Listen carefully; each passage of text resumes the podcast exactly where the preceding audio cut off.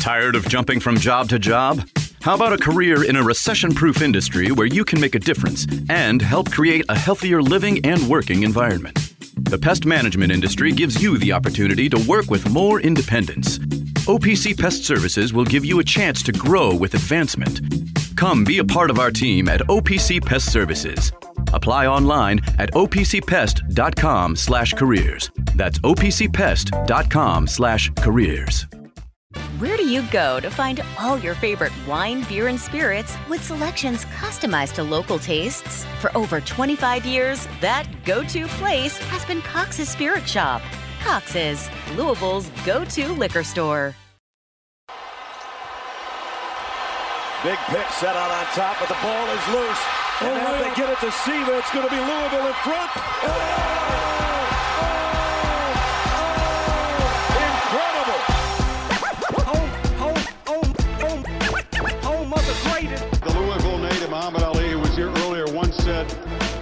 I shook up the world. In B C S Bowl terms, you guys shook up the world. Oh, I'm the king of the world. Hold it, hold it, hold it. Hold it, hold it. You're not that pretty. I'm a bad man. I shook up the world. First and third, two. The two-two from Iggy. Swing and a miss. The Cards are headed to Omaha.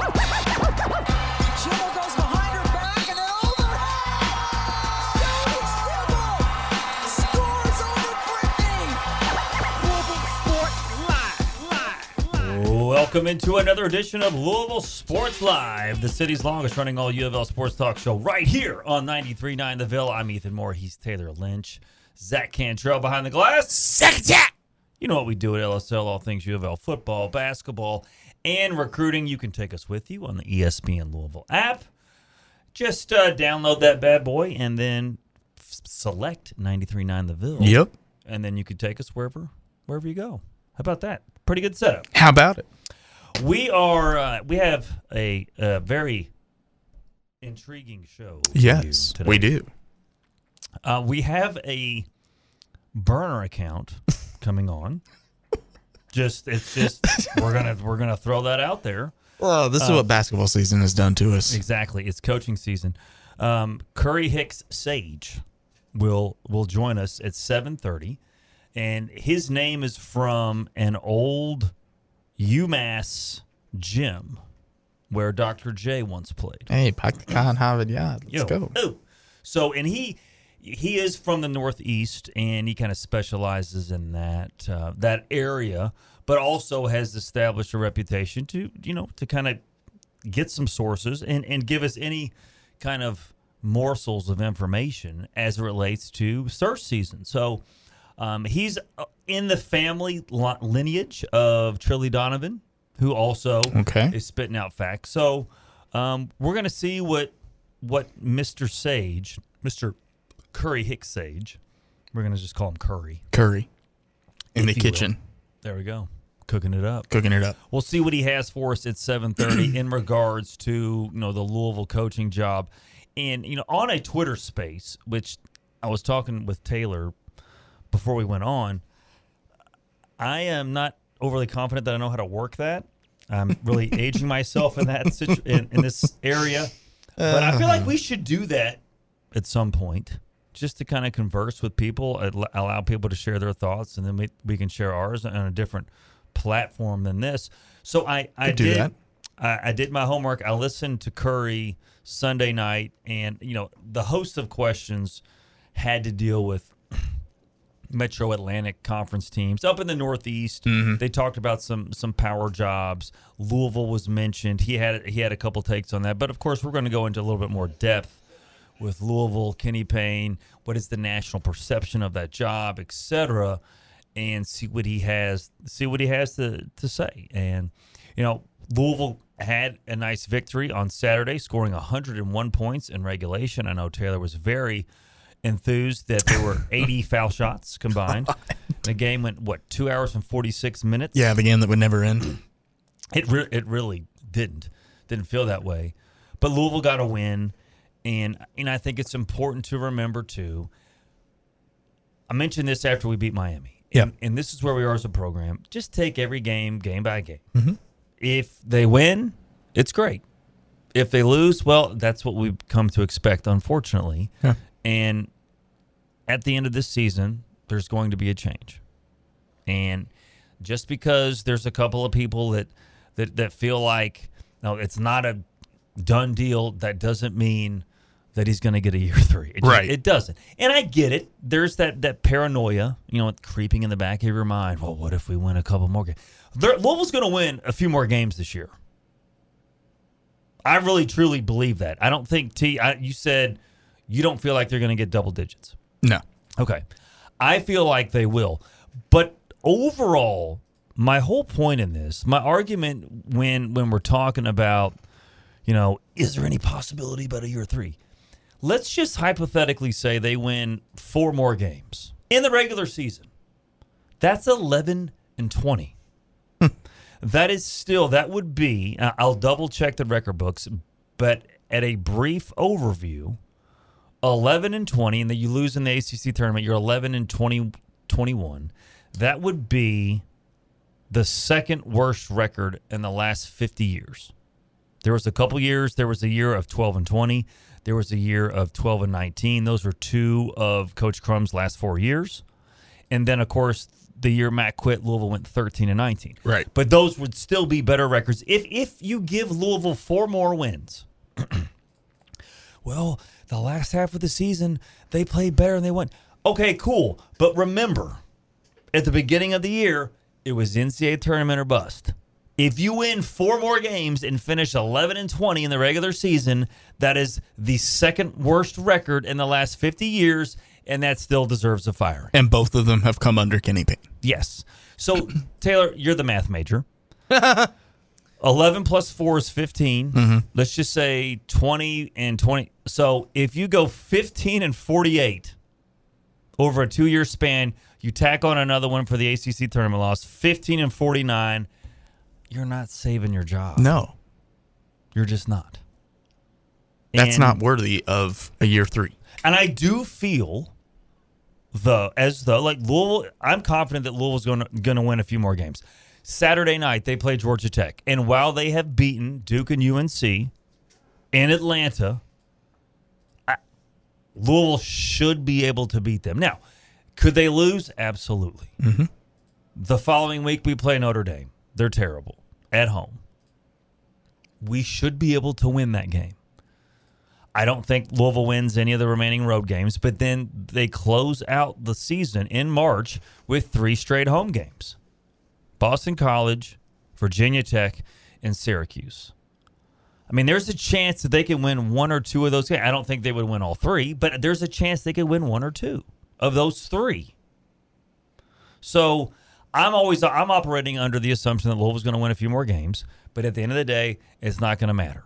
I think they could still end up winning eleven. I think four more wins are possible. I mean, yeah. outside of let's be honest, outside of at Duke, what on their schedule is an automatic? They can't win that game. Like maybe at B C, Pitt. I'm not even at gonna, Pitt. At Pitt, well, Pitt's terrible. Yeah, so I, I would probably agree with that. Um, but I mean. It's doable. If you're you're talking about you can beat Syracuse at home, you can beat Virginia Tech at home, you can beat Boston College at home. We're talking about playing Jim Boeheim less Syracuse. We're talking mm-hmm. about playing Virginia Tech. Remember, they gave him a battle on the road, and I know that's not the standard anymore, but you give him a battle on the road, theoretically you should be able to play better at home. And then Boston College, they're up and down.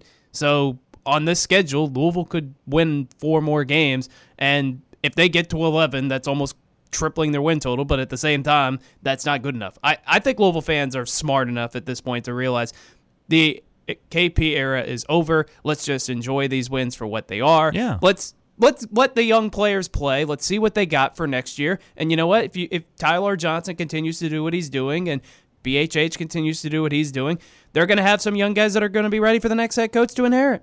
And yeah. they, they they'll be better because they'll actually have some coaching. Yeah. If Tyler and... Wow, what a sensational game he is. Dude, I'm telling you, if he and B H H can continue to play the way that they played on Saturday night, then I think Louisville can beat Georgia Tech. I think Louisville can beat Boston College at Boston College. I think they can beat Pitt at Pitt. I think they can beat Notre Dame.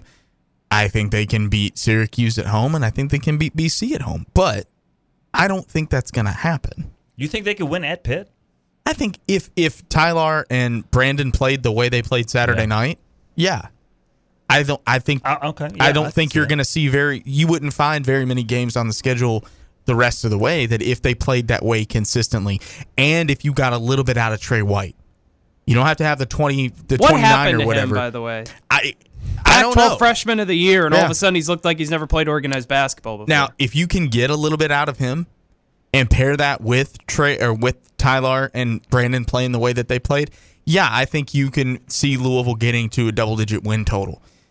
The problem is they haven't done that all season, yep. so why would we expect that to happen now? That would be silly. It's just like people that expect now because they beat Florida State that they're going to go on a run. What? We, what, what you have, there is zero data this season to support that. I mean, people thought the same thing was going to happen after they beat Miami and they lost six in a row. We've never seen them do it back-to-back games. We've never seen them do no. it for a stretch. Like, okay, cool. You had a great showing against Florida State, but it's a one-off, and that's all that it should be looked at right now until they can do it on a more consistent basis. And, and let's and let's be honest. If you really assess that Florida State game, Louisville won because you had not one, not two. You had three guys have career nights. Mm-hmm. You had the the A C C Rookie of the Week and Tyler Johnson, like you just mentioned, dropping twenty-seven and eleven. Yeah. To go along with six rebounds. My man almost had a triple-double. B H H scores a career-high twenty-nine. And Curtis Williams was fantastic as well with a career-high seventeen. That is the reason Louisville won. And you give credit to those players. You give credit to the coaching staff because they got to win. Absolutely. Just like you would do the opposite if they look bad. And when they got busted by Virginia and all the other teams that they've lost to, we've given them grief because they've deserved that as well. When they win, they get their flowers. But to your point, like, what is going on a run? I mean, yeah. Like, so you have you have shown us in twenty-four road or neutral site games that you can win one of those. You have lost on the road to DePaul, which alone should be a fireable offense. You lost to them. And you've won one game on the road or neutral site over a year and a half. And you went to overtime against New Mexico State. And barely beat you. And barely beat. Yeah. Yeah. So I think, too, kind of, you know, Zach mentioned it as well. It's one of those things where it's just, let's just take it game by game. And, you know, if Louisville, I, I made good on my Florida State prediction. You, you did. Was it was waffling, a little, little, yeah. little shaky there at the end. You want to call your shot again?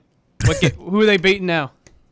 He's already called it. He's already said Georgia Tech. Georgia Tech. Anybody no, else? No, I'm gonna I'm gonna guarantee. You know what? I feel like this team could slip up and lose to Georgia Tech. I, I'm gonna call Notre Dame.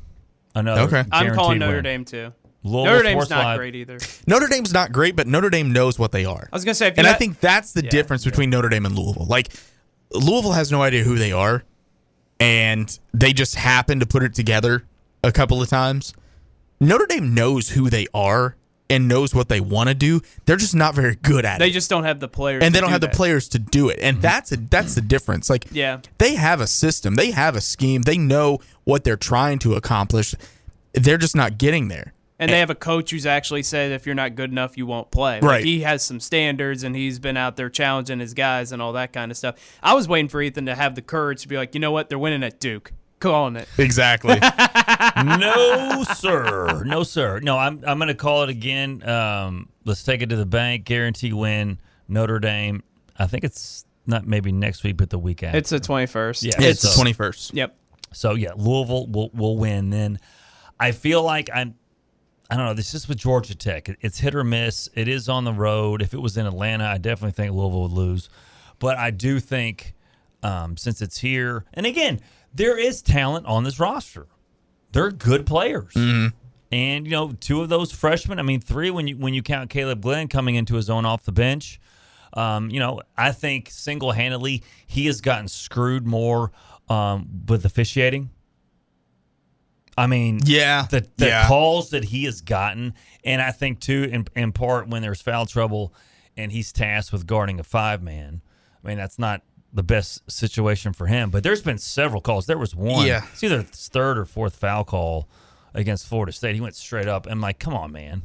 Can we just say how poorly that game was officiated? It was I'm sorry. Terrible. fifty-seven it was fouls. Absolutely terrible. Made yeah. that an unwatchable second half. We're shooting eighty free throws because that's what everybody who watches a basketball game wants to see. Well, everybody a bunch tune, of free throws. Everybody tunes into a basketball game to watch it for the same amount of time that they watch an N F L game.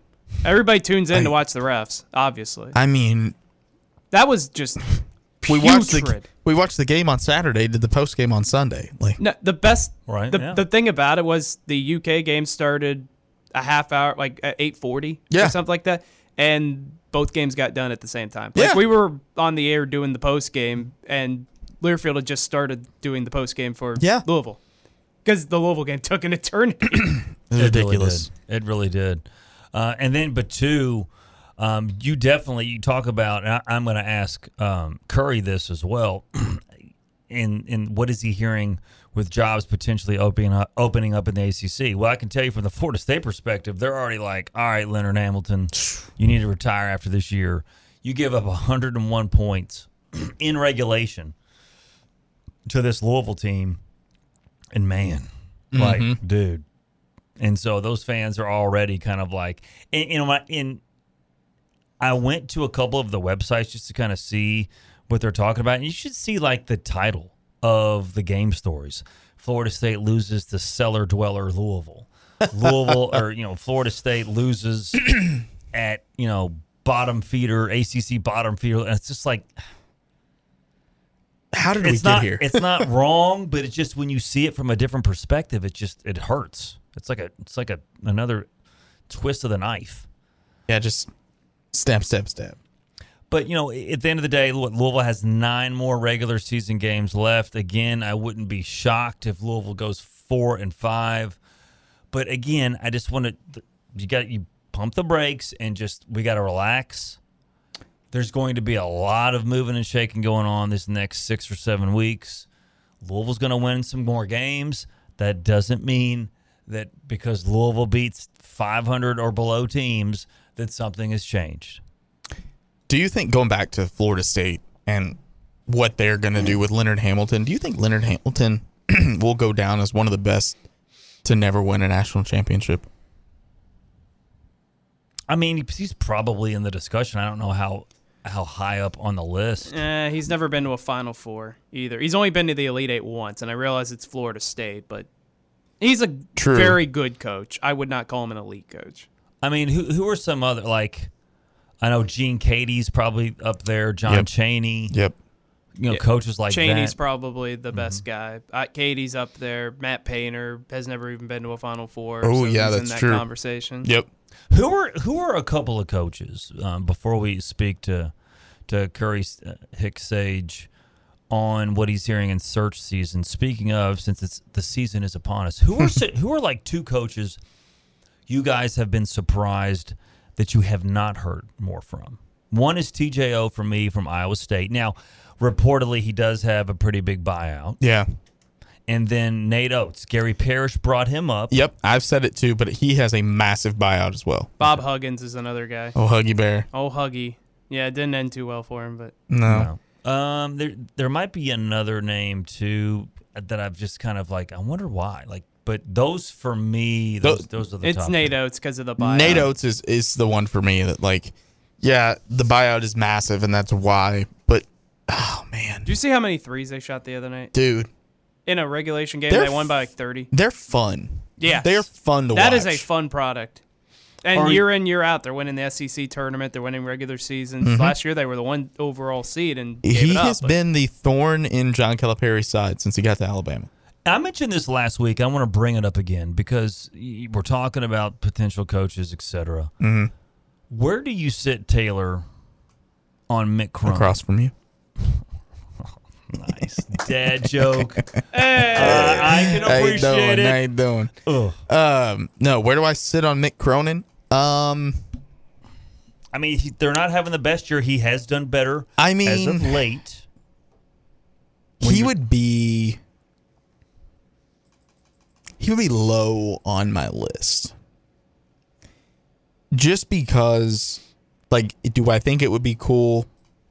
And probably a nice shot in the arm to the program to have a Pitino disciple here to bring back that type of intensity on the sidelines? Because is it mind-numbing to watch Kenny Payne on the sideline? Yeah, absolutely. Would I like to see somebody that looks like they're literally going to have a stroke every time we bring the ball up the court? Yeah, that would be nice to see. But he's prickly when it comes to the media and doing interviews and giving access. And we've already been down that road before. Uh, Mac was a D-bag when it came to dealing with the media. So I don't know if you really want to go down that road again. Uh, because there's already, I mean, Kenny is not the best at talking to people. And do you really want to, uh, for, for different reasons. I mean, Kenny's not prickly. Kenny just doesn't talk. Mm-hmm. So do you want to go down that road again? But again, it really matters. That that kind of stuff is not nearly as important as what you do on the on the court. Sure. And what the product looks like on the court. And U C L A has been up and down. And he did take them to a Final Four. But his overall tournament success is not really there. He made a couple of runs with Cincinnati, um, but they never did get to a Final Four. They never got to an Elite Eight. They never got to an Elite Eight. He never won a national championship. And I'm not saying you're going to get a head coach in here that's won a national championship unless you get Scott Drew, which is, you know, that's my guy. Um, I don't know. I, I could, you could make an argument for it, but so does his does his time at U C L A change at all for you? A Final Four and two Sweet sixteens? I mean, yes, it's impressive. It's absolutely impressive. Uh, but then look at what the hell they're doing this year. Yeah. What are they doing this year? They stink. They're twelve. They're twelve they're and eleven. They're barely above five hundred yeah. right now. Well, but, they, they've kind of turned it around then because I, there was a time that they were just oh yeah horrible. He's, he's won five of the last six. Yeah, yeah. But I mean, look at. I mean, this season is not going to be a very good barometer for exactly Must who bus. the next head coach is going to be at Louisville because Must Bus is an absolute mess down there right now. Um, yeah, he's run off the so. road. Jerome Tang, yeah, they, they upset Kansas uh, again, but they have not had a season that I think they expected to have. So, and they lost their best player due to some controversial true decision, d- a decision made but by their school president. You're going to have whoever the Louisville, whoever the next head coaches, there's going to be things to poke holes in. Sure. With whomever they end up getting. Uh, just a quick note, Louisville's next opponent after Syracuse is Georgia Tech. They are currently losing in Atlanta to Wake Forest twenty to three. Ooh. Dang. Did you see what Clemson Halfway did against North first. Carolina? They yeah. were it was set like seventeen to four, now it's twenty-three to fourteen. Mm-hmm. Take take North Carolina right now in a live bet. North North Sounds, Carolina yeah. will come back and win. Actually, I'm going to do that I now. think Clemson's only beaten North Carolina at North Carolina like once. Yeah. Ever. Yeah. If I give you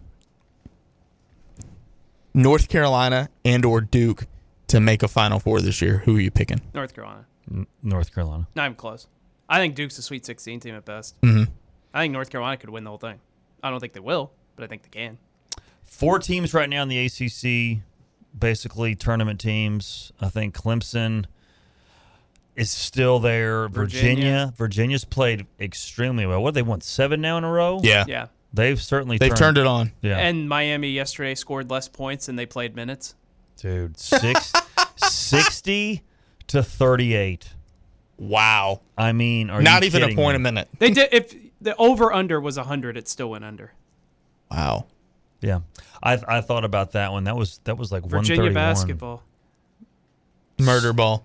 Snooze, you lose. We talked about this on Louis' show. Like I, we gave like five teams. If you picked these five and then the field, who would you take to win the national title? We had like UConn, Purdue, Kansas, North Carolina, and Houston. And then the field. Would you take those five teams or would you take the field? I'd take those five teams. I'd take those five. Yeah. Absolutely. Right now, Purdue would have the number one overall seed because their resume is actually better than UConn's. I watched that UConn skeptical. team. Play Saint John's. Yeah, they're right. that's a that's a damn good basketball UConn's team. UConn's clinic so clinical. And yeah, they do. They really are. They that have, is a damn good team. They could win it again. It hasn't happened since Florida for a team to win back to back. That would be. They would be probably the most under the radar back to back national champion. They really are. Like they're not getting a ton of national attention. Mm-mm. Not the way that you would expect for a team that is coming off winning the national title and they're number one again. Like it yeah. used to be they were nationwide celebrities, and now you don't hear anything about them, which is surprising because E S P N is, you know, in Bristol, Connecticut. Yeah, yeah. So I don't know. It's something, it's something to kind of, you know, to look at, look for while while you know closing out this basketball season. But like you, you I mean, how many conversations have you had? Have you seen on social media like people are, are trying to assess a coach or a team on one like one game mm-hmm. instances? Like, oh. Well, they, they, this team just choked this loss away. We can't have him as a coach. It's yeah. one game. Yep. That happens. You know what I mean? So, uh, you know, for, look just look at Virginia. They look like they're headed towards the N I T, and now Bennett's got them rolling. That's the problem with doing coaching searches. You're psychoanalyzing every single game they exactly. play. Like we're you talking can't about, do that. You can't you do can't, that. Oh, Jerome Tang, well, he beat Kansas. That's great. But, I mean, they've lost eight times this year. Or, you know, Scott Drew, oh, my God, they had a three-game losing streak. Scott Drew's a national champion. Yeah. I think he knows what he's doing. Like, yeah. let's just relax a little bit. You can't psychoanalyze every single game. You got to look at the totality. And then, too, I mean, to your point, Taylor, as well, like, there's not going to be a grand slam. There's a couple home runs mm-hmm. uh, for hires that you can hit, but you're going to have, you know, you're going to be able to poke holes in in it. This is not a, there's not a Rick Pitino out there lurking. No, right. Be like, oh, this is a grand slam.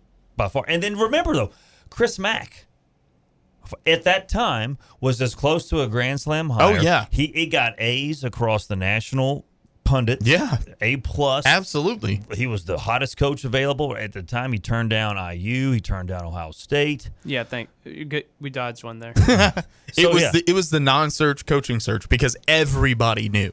And that's everybody why. Everybody knew. For me, anyways, while while we're in the middle of search season, you're going to hear a lot of different names, and let's just have fun with it. Yeah. We don't want to have this one person, boom, narrow track. That's who it is. That's what burned us the last two times. Let's That's not, true. Let's not do that. Let's let's have a true search interview process. Gary Parrish mentioned yesterday that there are, you know, big names that are angling for this. And you know, rest assured, there is a lot of moving and shaking going on behind the scenes.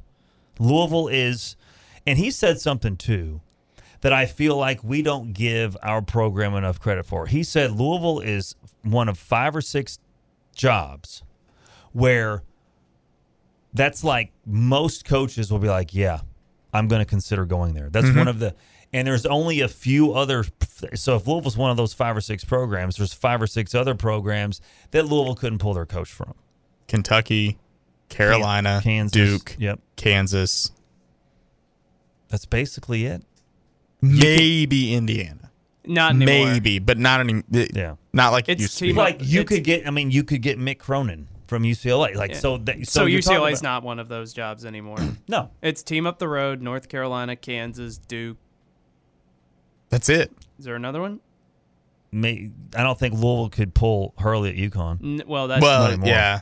Yeah, but yes, but like but that's not because it's UConn. That's because Dan Hurley is a perfect fit there. Oh, absolutely. And so, so to his point, you know, there's there's only like five or six jobs where Louisville couldn't pull their coach from. I don't know what that is out of three hundred sixty-three Division I teams, but Louisville can get ninety-five percent, ninety-six, ninety-eight percent of the coaches. Mm-hmm. Now, there's other factors at play, obviously, with a you know the buyouts, et cetera. But still, you know, if you're looking at that, and I think we we don't really fully appreciate that from a national scope of like, hey, this is this is Louisville. Yeah. And you can get a very good coach in here. Well, we've lost some of that over the last couple yeah. of years. We've we lost our identity a little bit as a program and as a fan base over the last couple of years. We have. Because of the mediocrity that we've had to suffer through. Yeah. And that, and that's a great way to put it. Do you think and I've thought about this a lot over the last couple of weeks. Do you think that the Chris Mack era would have been different without COVID? Yes. Yeah. Do you think ultimately would have ended the same? No. Oh no. No. Of I, him not I, being here? I think I think right before right before COVID shut it down, we were twenty-four and seven, number fourteen. Mm-hmm. I think you were a four or five seed in the A C C tournament. You were a projected four or five seed in the N C double A tournament. You would have made the tournament the following year with Carly Jones and David Johnson. You had the seven losses in part due because they kept having COVID pauses because they weren't, you know, they got, they had more COVID situations than most other teams. Then the layoff was so long, mm-hmm. and you were the last team out. They would have been in the tournament, thus better recruiting, blah, blah, blah, you know, go on, so on and so forth. Now, Matt could have just wanted to retire early anyways, but I, I still think he'd be the coach. I wonder how much of it was COVID and how much of it was the pressure of the job. Or both. Both. both. I, th- I think that that only compounded it. Mm-hmm. Only did. Well, we are pleased to bring on now a L S L first-timer. Curry Hicks Sage joins us here on Louisville Sports Live on ninety-three point nine The Ville. Mister Sage, how are we doing, sir? Fellas, great to uh, great to make an appearance tonight. Love love talking search season, and I know you guys are in the thick of it. So happy to ha- be on, and thanks for having me. Yes, sir. Well, we'll get we'll get into it. We're, I'm going to ask you a lot about Louisville, Kenny Payne, and the A C C, but I want to start um, by something that. that was talked about um, on your Twitter space that I felt like you provided pretty good information and context in.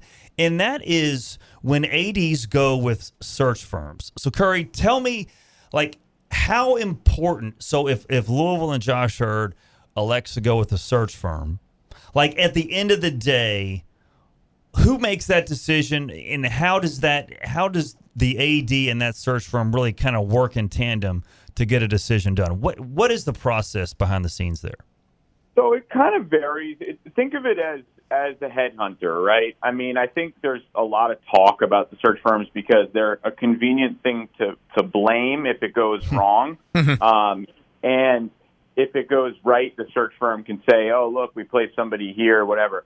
The reality is, you know, the A D is responsible for the for the decision, and at a place like Louisville, where there's so many eyeballs on it, and you guys are already talking about this, you know, six weeks in advance of it happening, I don't think you have to worry about the sinister influence of a search firm, whereas at smaller places where there are fewer eyeballs on it and kind of less sunlight, you know, um, kind of, you know, I always say, like, sunlight's the best disinfectant. So if a lot of people are watching it, it's harder for a search firm to make a recommendation of a buddy or whatever or mm. some lousy retread or something that, you know, you're doing somebody a solid. So the search firm, the negative side of the search firm stuff tends to come up more at places that don't have rabid fan bases like yours that are monitoring, you know, where the, what airplanes are coming out of what small, you know what I mean? So, and I, but I will say what they can do, and probably in this case will do if they elect to go with a firm, I, I don't know what, what they're doing, is uh, they'll probably, they manage a lot of the mechanics behind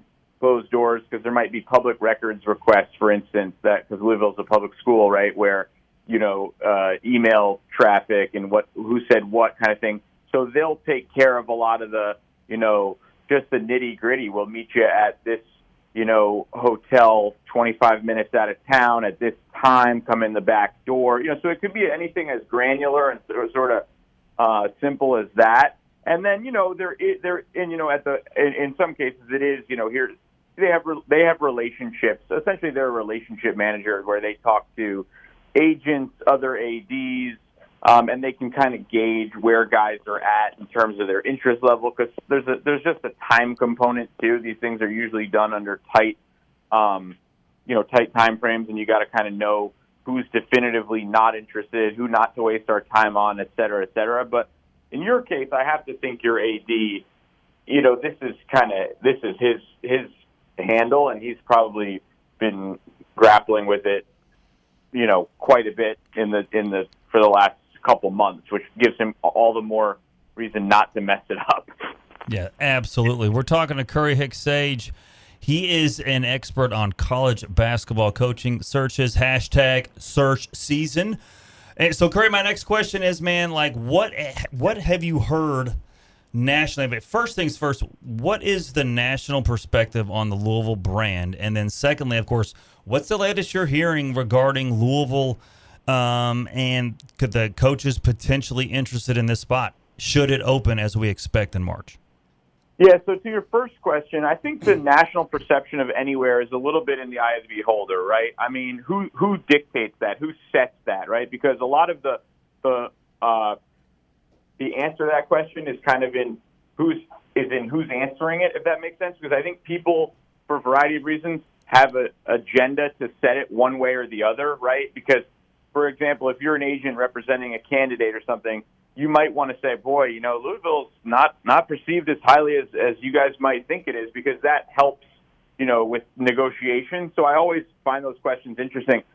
I personally, I was I was talking about this with somebody today, and I said, I think it's in the top fifteen to twenty-five range in terms of top jobs. I think it's a very good job. It's not as good of a job as it was when you were just coming off a national title. I think the challenge with Louisville is that you have a tremendous fan base, which is can be a great thing, but it's also in this in the same sense as like there's certain programs like where the expectations are really, really high. And I'm not going to talk about that other school down the road. But, Thank you. you know, Thank you. you. You guys have that. I think you probably know that. that and I love the state of Kentucky. I, lo- I you know I, I have had a great time there, and, and you know I, I think both programs are.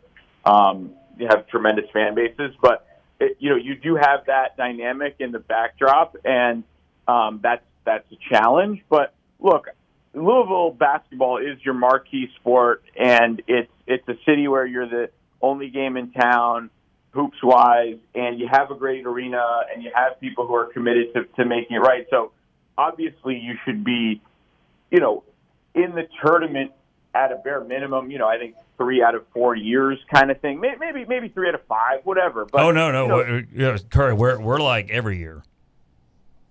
Yeah, I don't think, and to be clear, I don't really know that anybody's every year except Kansas. I mean, North Carolina didn't make the tournament last year. You know what I mean? Yeah. So I don't see it that way, but I understand it's, it's reasonable to think that way. Um, but, yeah, I think it's a I think it's a pretty good job, and I think it's, but it's not, it's, you know, the expectations are very high. So then the second part of your question is, what have I heard there? Is that is that right? Yes, sir.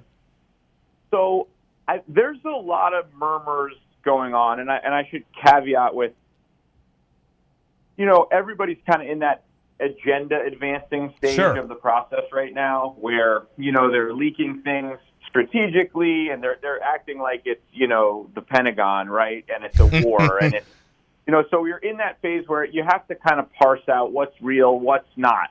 The cons- and, and as you know from searches of, of the past, there's always surprises, um, and that's kind of why I'm so drawn to this stuff. But I, I have heard there's a lot of Musselman talk. I mean, and look, I should note, your fan base and you guys, you know, you guys probably know far more about the specifics of your of your search than I do, and it's, it's never like there's that much to be known because they're not going to be coming out and, and sharing it. Mm-hmm. But what I have heard is that there's a lot of chatter around Musselman, um and I think the three names I've heard the most are Musselman, Beard, and Tang, which is not to say that, you know, Mick Cronin doesn't enter the mix again. His name had come up early.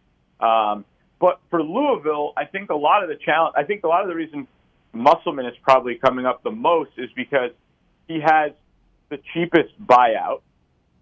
And somebody, on, I forget who covers Louisville, I was doing some research on this, has, has chronicled this, so I, I apologize for not giving that person credit. But uh, he has the lowest buyout. He's never stayed anywhere, really, for more than, like, for four or five years. So he's, and, and then he's probably, after kind of a tough year at Arkansas, looking for, uh, you know, a soft landing.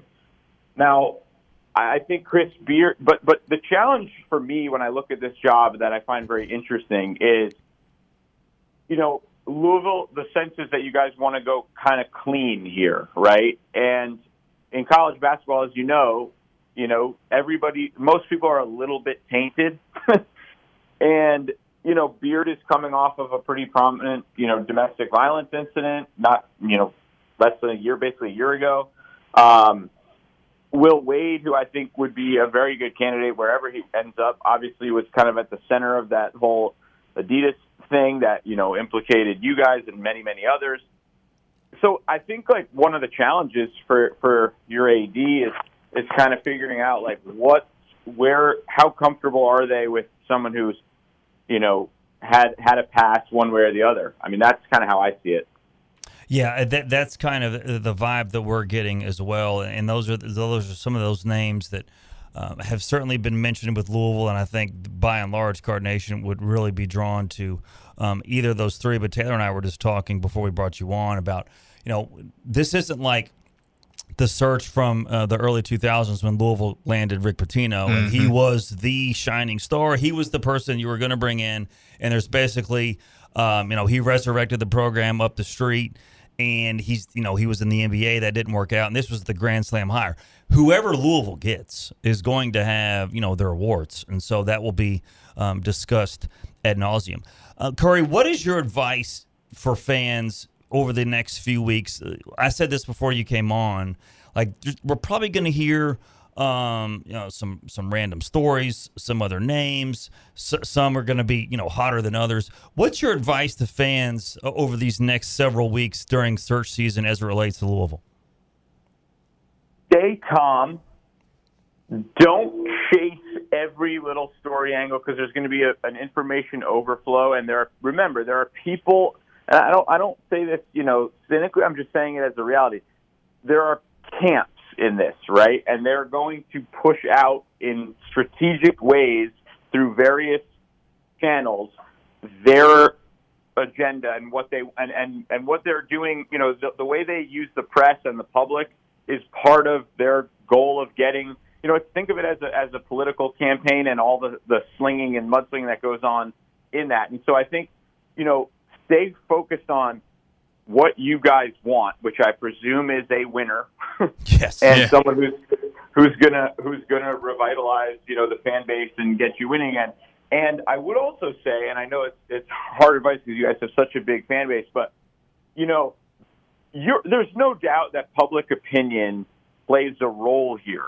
So if you get a whiff of something going on that you feel like, as a fan base, is way out of whack, and, and you know, it's like it's going to be a bad decision, I, I would make my voices heard respectfully, of course. No need to go over the line, but, you know, be mindful of that. And then I would also say, don't discount — this is just my own personal bias — don't discount guys who've really killed it at, you know, lower levels. And I think the reality with, with you guys right now is that, as you said, there's not a Rick Pitino here. So if If there's an ascendant guy who's killing it somewhere small and then he backs that up with a tournament run, give him a look. You know, don't don't discount that reality. Um, and I think there's a lot of talented coaches out there who've never had Louisville resources. And so when you when you look at who's what, kind of contextualize it in with that as the as the guiding, you know, shining as the shining light there, so to speak. Yeah, well said there in terms of what fans need to do and kind of, you know, just take everything in over these last few weeks. Curry, what has been your take and then the national vibe of how bad Kenny Payne has been with Louisville? I mean, nobody thought it would be like this, but but what was the what has the vibe been from a national perspective? I mean, I'm loath to speak on behalf of the uh, the national media because uh, I don't particularly consider myself a part of it, but I will say, just watching from afar, I mean, it's, you guys watch the same game as I do, you know, and frankly, I've stopped watching um, and a long time ago. And look, I, I think that this is kind of sometimes what happens when you hire a guy who has not, because he's getting a little better now, but, you know, when you hire kind of a, a career assistant who's never been in, you know, who managed the day-to-day of a college program, and you enter and you throw them into this new turbulent N I L portal era, I mean, it's asking an awful lot. And, you know, it's not — Louisville's not a job where you kind of, you know, where fans are going to be cool with you getting on-the-job training, so to speak, right? I, I think I'm watching what you're watching, which is a team that doesn't look anywhere close to what Louisville fans, you know, uh, rightly kind of deserve. Yeah. Yeah, well, well said. Curry, a couple more before we get you out of here, man. What are you hearing? Are you hearing any buzz with any other jobs potentially opening in the A C C? Oh, let me think the A C C. So, well, I mean, every year there's the Brad Burnell talk. You know, that guy's got twenty-five lives, yep. And I respect the heck out of it.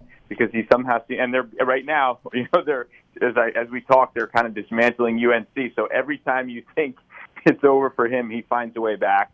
Um, I think he's fairly popular with the boosters down there. So I, I don't know. Maybe that's not real.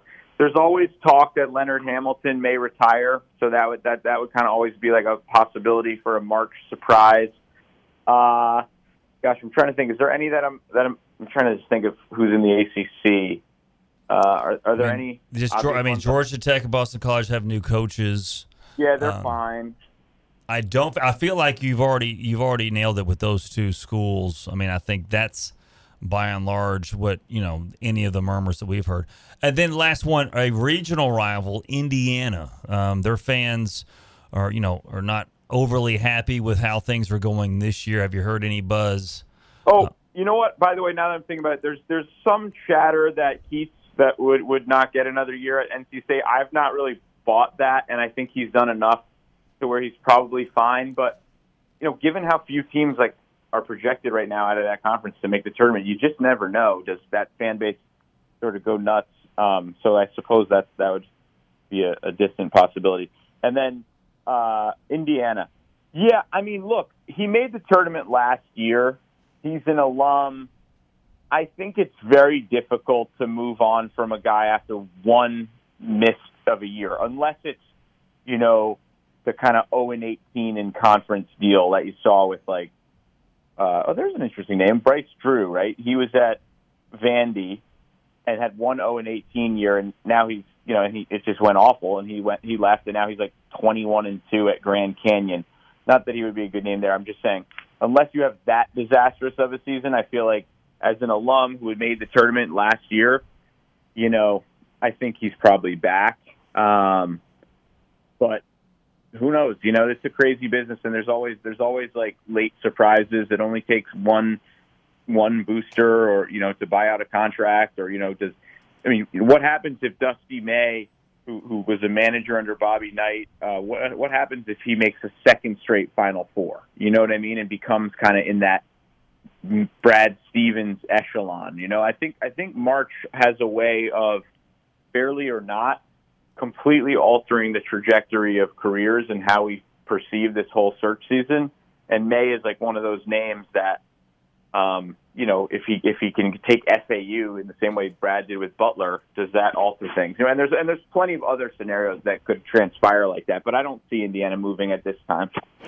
Uh, Curry, we have a question coming in on the uh, the U P S Jobs text line at thirty-eight thirty-one ninety-three nine. Wanted me to ask you about the experienced G M slash coach who can coach uh, at a school, throwing in uh, the extra N I L model. Um, your thoughts on that?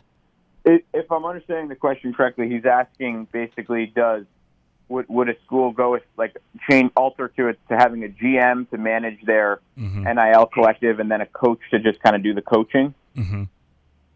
Yeah, I, I guess what he like th- th- there's it's true that we're in a moment of great change, and you know I know like Baker Dunleavy, who is a coach at Quinnipiac in the Northeast here, is now at Villanova in a G M role, who's kind of managing their N I L, and then Kyle Neptune is, is doing the coaching, and, and there will, I do think we're going to shift towards something like that.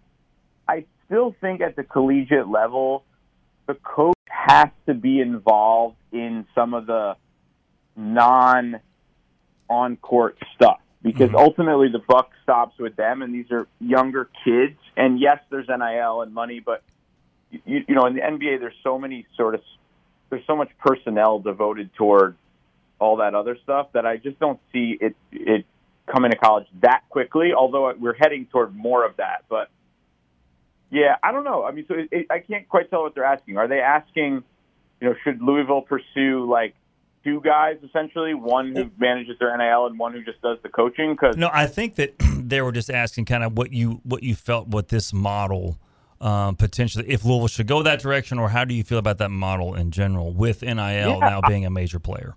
I think I'm I'm open to the idea of experimenting. I think people, ha- you know, we're in this new era now, and I don't know that there's any going back. So it's kind of about finding the balance that works. And I think there are guys who are great coaches but aren't as good at, you know, navigating things like N I L and whatnot. And so it's it's incumbent upon them to bring in the A D. And I should note with your search in general, you've got to have the infrastructure in place N I L-wise, mm-hmm. so that it's as seamless as possible for a new coach walking in, and that, you know, that new coach understands precisely how things work in terms of who the middlemen are between the kids and the N I L, and, and just, you know, so that it's kind of a frictionless experience. So I'm sure that your A D is is is kind of, you know, getting that word out there through back channels so that candidates feel comfortable and are familiar with what they're walking into. And if he, I mean, I presume he's doing that. If he's not, that's probably a bad sign. yeah. Uh, one more thing I lied to you. Coach Pitino came out today and had some interesting thoughts on how to, I guess, further enhance N I L, put some more parameters in place. Your thoughts on what Coach Pitino said on that, you know, salary cap, et cetera? I mean, gosh, this is probably out of my out of my depth because it gets into labor law and the like, but I thought, you know, he was kind of on point in terms of the, the general idea of there being some sort of salary cap where teams in certain conferences are competing at a more or less similar level. I, I think sarcastically, I, I noted on Twitter that, for X, that, uh, you know, are we going to cap coach pay too? Mm-hmm. You know, I, fi- I find it sort of funny that everybody, all of a sudden, everything's out of control because kids are making really a, a lot less money than their coaches are, which in the N B A, let's say, would it would never be the case. So I, I, I kind of sarcastically noted that, yeah, there's something to that idea, but it's it's he called it, I think he said, like a one to two million dollar salary cap in in the Big East, which raises the question of like, okay, well, isn't Rick making, you know, four or five? You know, mm-hmm. so. Um, and, you know, you could quibble with the details all you want, but I, I think that um, probably bringing some transparency to it, it would, would help. But I, I also think sometimes a lot of the N I L talk is a little overstated, and it's a little – football, I think, is a different beast. That's kind of really gotten out of control. But in basketball, I mean, as you guys know, kids have been getting paid since well before there was N I L, and I think now it's just made it, you know, it's it's something that's safe to talk about publicly, so people now see some numbers, and those numbers are inflated. But it'll work itself out. I think this is a turbulent time because we're, we've just gone to this new system, and everybody's kind of freaking out, somewhat understandably. But in time, you know, we'll figure it out, and, and ideas like Rick's will, you know, we'll make it, we'll, we'll see the light of day, and we'll figure something out. Awesome, man. Well, well, great stuff, Curry. We appreciate it, man. At Curry Hicks Sage on Twitter, X. Give them a follow if you are, you know, fans are intrigued about coaching searches. Great insight there. And Curry, man, we might have to have you back on once things really get heated up. We appreciate your time, dude. Anytime, man. I love this stuff, and I love I love your fan base and your passion. So, uh, you know, anytime you need me, I'm here. All right, buddy. Appreciate it, man. All right, thanks, guys. Bye-bye. Curry Hicks Sage. Love it. That's at C U R R Y H I C K S S A G E. Good stuff. Absolutely. I, the only thing I would say is, you know, Louisville's a top ten. We job, got to, we got we got schooled not, a little bit on the not top twenty program, but and the yeah. program should be in the tournament every year. Yes. Other than that, I mean, it was yes, yeah. So, um, I think the text text line woke up a little bit. Yeah. Um, it was um, let's let's get to, let's get to some of these. Um, Texter says Josh should ask Jay Wright to help him find the right coach for Louisville. Um, that's would be a good resource. Is that going to be like the Dick Cheney thing when they asked him to help find the vice president for George W. Bush? And he said, you know, I've decided after all the research, I'm the best candidate for the job. uh, let's go Jay, Jay Wright, Wright. Best yeah. candidate for there the job. Absolutely. Uh, yeah, Louisville beat Florida State, but but still doesn't play defense. No, yes. absolutely not. Yeah, I think the Noles shot, well, they still scored, what, ninety-two points? Yeah. And shot fifty-two percent from the field. Uh, that's And it got super close there at the end. Mm-hmm. Um, Texter says Louisville has to get over this game. Oh, this was, um, I think that was from the drive. Texter says for this one, at the end of the season, K P will say, I deserve one more year because I was shorthanded, didn't have a full roster. Guarantee that will be the narrative to get a third year. I mean, he might say that, but I think I still gonna, don't think he's getting nothing. Yeah, he's going to fall on deaf ears. Um, so we did ask about that N I L spot. Did you see the Clemson score? Yes. Yes. yes. No disrespect to your guest, but no way he can name fifteen better jobs in Louisville. I would agree with that. That is very true. Um, question for Curry. What's the, he, he did kind of speak on that. Uh, a winner. We need a winner. And that's what kind of what we were we were saying, but also he kind of gets that vibe that he wants to go. Um, Boy, with, Wake Forest is putting it on Georgia Tech. Yeah, forty-four to twenty. There's also more to it, more to it though than just getting a winner. Exactly. Let's not be, let's not be blinded to that. Indeed. Um, let's see. Let's see. Saint John's is beating DePaul, by the way. Oh wow. Um, shocker. Um, well, we had it. One texter was not very happy with him. Yeah. Uh, he's clearly either too young or dumb to get some haterade. You'd be insane to have him back. He's so con- I don't think he's condescending. Mm, yeah. No. Do you th- I mean, I, I didn't get that vibe. No, I didn't. No, I didn't get that. Again, I think too, I mean, Louisville is a program we expect to be in the tournament every year, and Louisville's a top ten job. I mean, I, you know, if if we have a guest that doesn't think that, that that's, that's okay. Yeah, that's all right. Um, we can agree to disagree, but I still feel like though too. I mean, he I was very complimentary of the program and the fan base. So, but I appreciate listening nonetheless. What is Chris Beard's buyout? I want to say two or three million, but I'm not one hundred percent sure. Um, South Carolina is playing Ole Miss tonight, and the Gamecocks lead by three. In Columbia, South Carolina, nineteen and three on the season, and finally ranked number fifteen in the country. Well-deserved ranking there for the Gamecocks. They've earned it. Um, so, Taylor, like any other names that you're going to want to watch, that you're watching personally as the season winds down? Or is it just the top, the same three or four? It's really the same. It's the same three or four for me. What, like, how are you viewing this season? How are you taking it all in? Is it game by game? Have you just, are you just, are you still just done overall? You're just waiting for the new coach. How, I mean, how are you doing? That's exactly what I'm doing. I'm waiting for whoever the new coach is going to be. Um, I'm pretty much just pretty much done, honestly, at this point. Uh, have been done for a while. Um, was done when the decision was made that Kenny was going to come back for a year two. Um, I don't think anything about last season warranted a year two. And we're just, I mean, we watch these games and... Wait, this is year one. Yeah, that's right. Last Wait, year was year what, zero. What is it? What is it? Year one or yeah, year two? Year one We've had conflicting two. reports. We have. It, it depends on who you ask. Um, no, I, you know, I, I wasn't bought in uh, to it from the very beginning. And there's been nothing to get me to buy back in at this point. Ooh, we yeah. we watch yeah. these games and, and you just you're looking for anything to be excited about or to look forward to, or you know, Saturday was fun.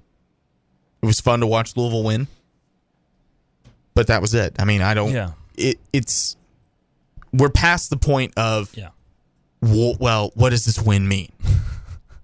Does this do, what? So what can You're they do? Exactly right. What can it they means do to, you had a good night. Congratulations. It, literally, it, that's it. It's like, well, well, well, can well if they can do this and this, then in the next. No, there is no looking ahead. There is no looking at the schedule. There is no looking at okay. Well, if they win this one and this one and this one, um, th- there's there's no angling for position in the A C C tournament, yeah. or anything like that. There's no bubble to talk about. No, there, there, is, there's, there's none of that other than oh well they beat Florida State. That well that was fun. That's literally it. Literally nothing that you do from a win-loss standpoint at this point in the season matters one bit. Unless you win out, which is not going to happen. Unless you win out and you win the A C C championship. Yeah.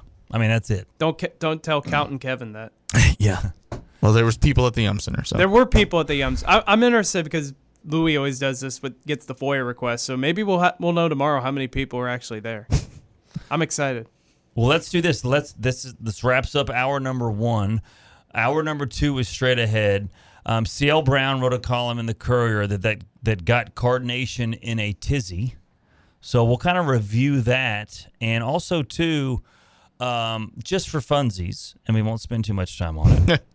um, I Taylor, you actually pointed this out to, to me on the Twitter feed about uh, hypothetical trade between the Big twelve and the A C C. Oh yeah, you like that? Yes. I was going to bring that up. That that that is cool. We'll bring that up, and then we'll we'll still talk about.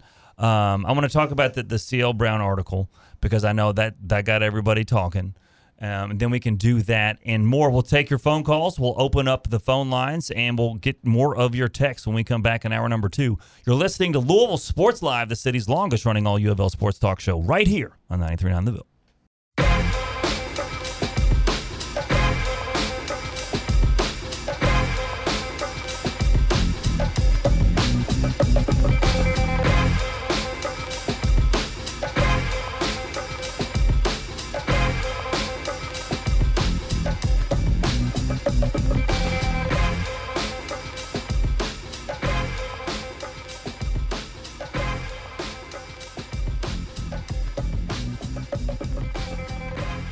Welcome back into hour number two of Louisville Sports Live. I'm Ethan. He's Taylor. Zachy C behind the glass. And I think uh, Team Money was, was getting ready to uh, shoot a step back. Bro, I was hitting. Jumper. Uh-huh. Do you know who that was bringing us back? It was just an instrumental. So no. Nas. All right. Bet. Have you heard of him before? Yes. I'm just kidding. God. Well, it kind of wasn't the way you I said know. It. Okay, that's okay. No, I know who Nas is. So, uh, well... We'll continue to talk. Zach with the Bronx cheer.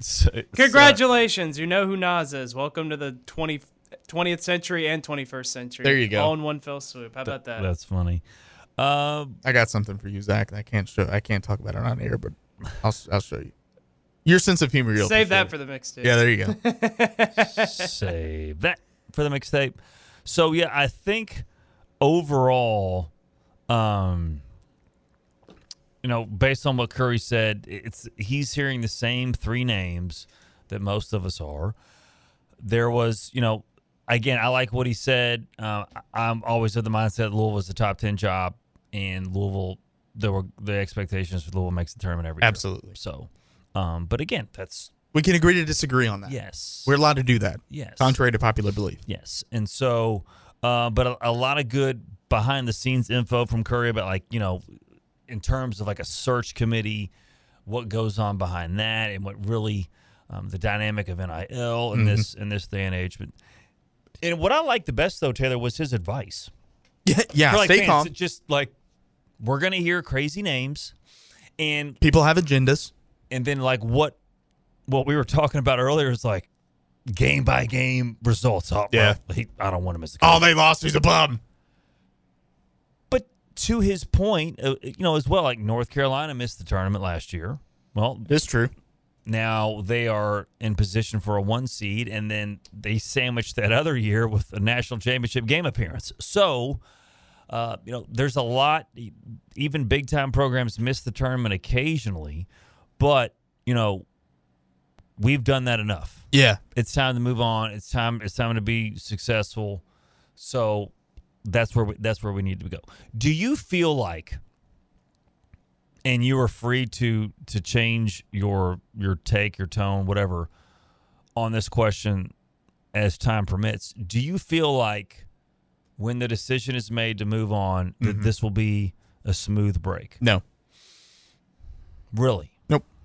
How so? Uh, because Kenny is just Delulu enough that he will be. Shocked that he's not getting a year three. He will be shocked that he's being judged so harshly on the results of year one and year two. Not just year one. Not just not just year zero, but ye- the real year one and year two.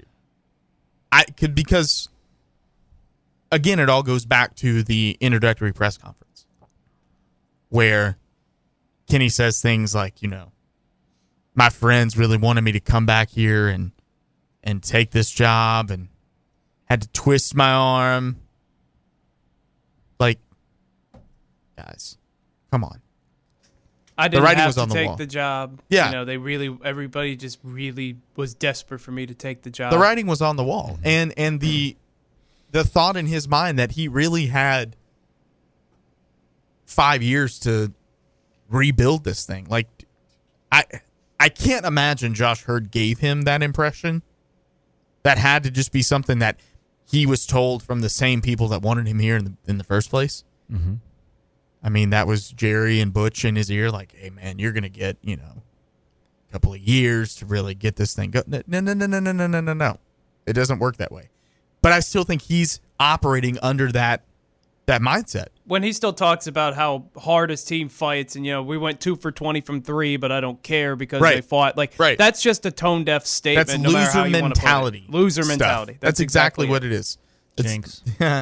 That, so but that's what it is. We were down. Da- don't worry about the fact that we were down by twenty-four against Clemson to begin with. All that right. matters is that they fought hard in the second half. Right. Like, and, and that's happened too many times. It's all. And then the one that really got me and was after the game against the team up the road when yeah. he scoffed at having that kind of talent. And yeah. by the way, the team up the road, they're ranked seventeenth. They're kind of stumbling a little bit. So it's not as though they've got all this world beater talent. And for Kenny Payne to act like, oh, we could never have those kind of guys. So you're telling me you could never have good enough players to be a top fifteen team? Mm-hmm. Is that what we're talking about here? Yeah. I mean, yeah. Yeah. By the yeah. way, guys, North Carolina's coming back. Shocker. They've cut it to ten. Well, it was nine at halftime. Oh, was it? Then I just saw it seven a second ago. Oh. Yeah, I got him at two and a half, so we'll see. Oh well, yeah, there you but go. that's but that's kind of where I'm at right now with K P. I think it will be a surprise. Now there was some scuttlebutt. On, what a word! What a word! I, I love that word. Love a good scuttlebutt. Scuttlebutt, jibber jabber. I love all those words. Somebody somebody had posted about a special meeting of the University of Louisville Board of Trustees tomorrow at two thirty. Um. As far as we have heard, that has nothing to do with Coach Payne. Um, they have, it looks like it's an approval of an academic administrative appointment. And it's weird how they have all those, you know, the, that verbiage or whatever, but it doesn't, it's personnel matters. But again, I, it's, we have not heard anything to do with that. So I know that was a question that we had gotten earlier. So that's, that's where we are with that. Um, Taylor, what about Lamont Paris, man? South Carolina. Dude. He's... That's another name that, like, if he puts together a tournament run, he'd have my attention. Yeah, but year one. I mean, do you take a chance, no, take a risk? This is year two for him. Oh, is this, this is year two for well, him? Is it really year two for him, or was, like, last year year zero, and this is, like... Well, I think I think Coach like, Paris is... is year one and year two mm. with no caveats. So, okay. yeah, this is his second, okay. second year. Second year, uh, you know, maybe that would not be the first place I would go, though. That would be maybe a little bit lower on the list. But, yeah, I mean, if they make a tournament run in, at South Carolina this year, why not? Yeah. I think another piece of advice from Curry that I enjoyed was when he was talking about, like, and I'm guilty of this, like a really, really good coach at a lower level, like an Indiana State, like that coach. Yeah. Not to discount them, because if you can coach, you can coach. Now, again, he also talked about there's a lot of those types of coaches that don't have the resources that Louisville does at their schools. So that's, again, important to to pay attention to as well. And that's why I'm just going to soak all this in and, you know, let's just see what happens. You're going to have a bunch of different names. Yeah. We'll see what happens.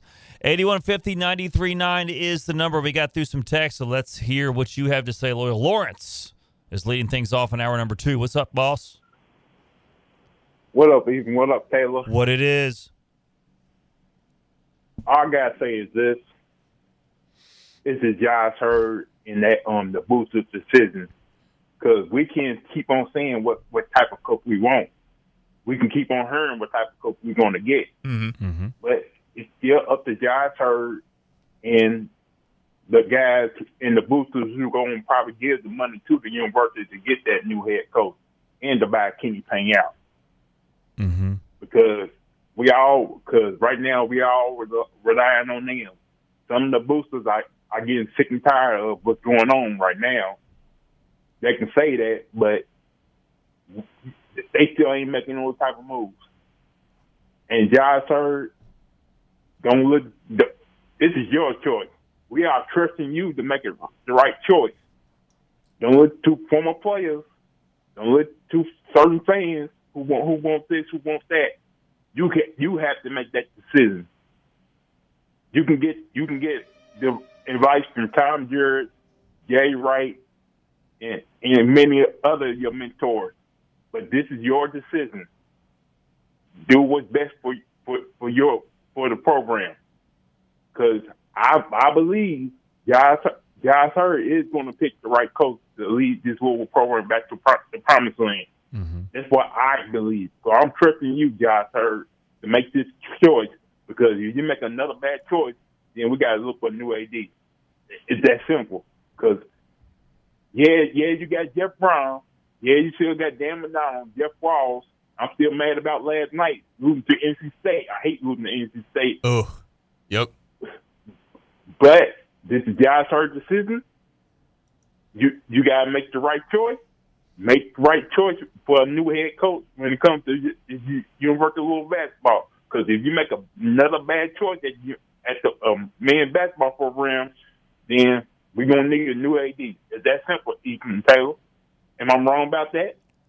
This this decision, Lawrence, will absolutely be a defining one. A career-defining one, I yeah. think. Yeah, it ha- he has to get this right. He has to. And I think he – I mean, listen – and you could say what you want about how, you know, Jeff Brohm coming home, blah, blah, blah. But like like we said earlier, if we're going to be critical of Kenny Payne when he loses, we're going to give him his flowers when he wins. Same thing with Josh Heird.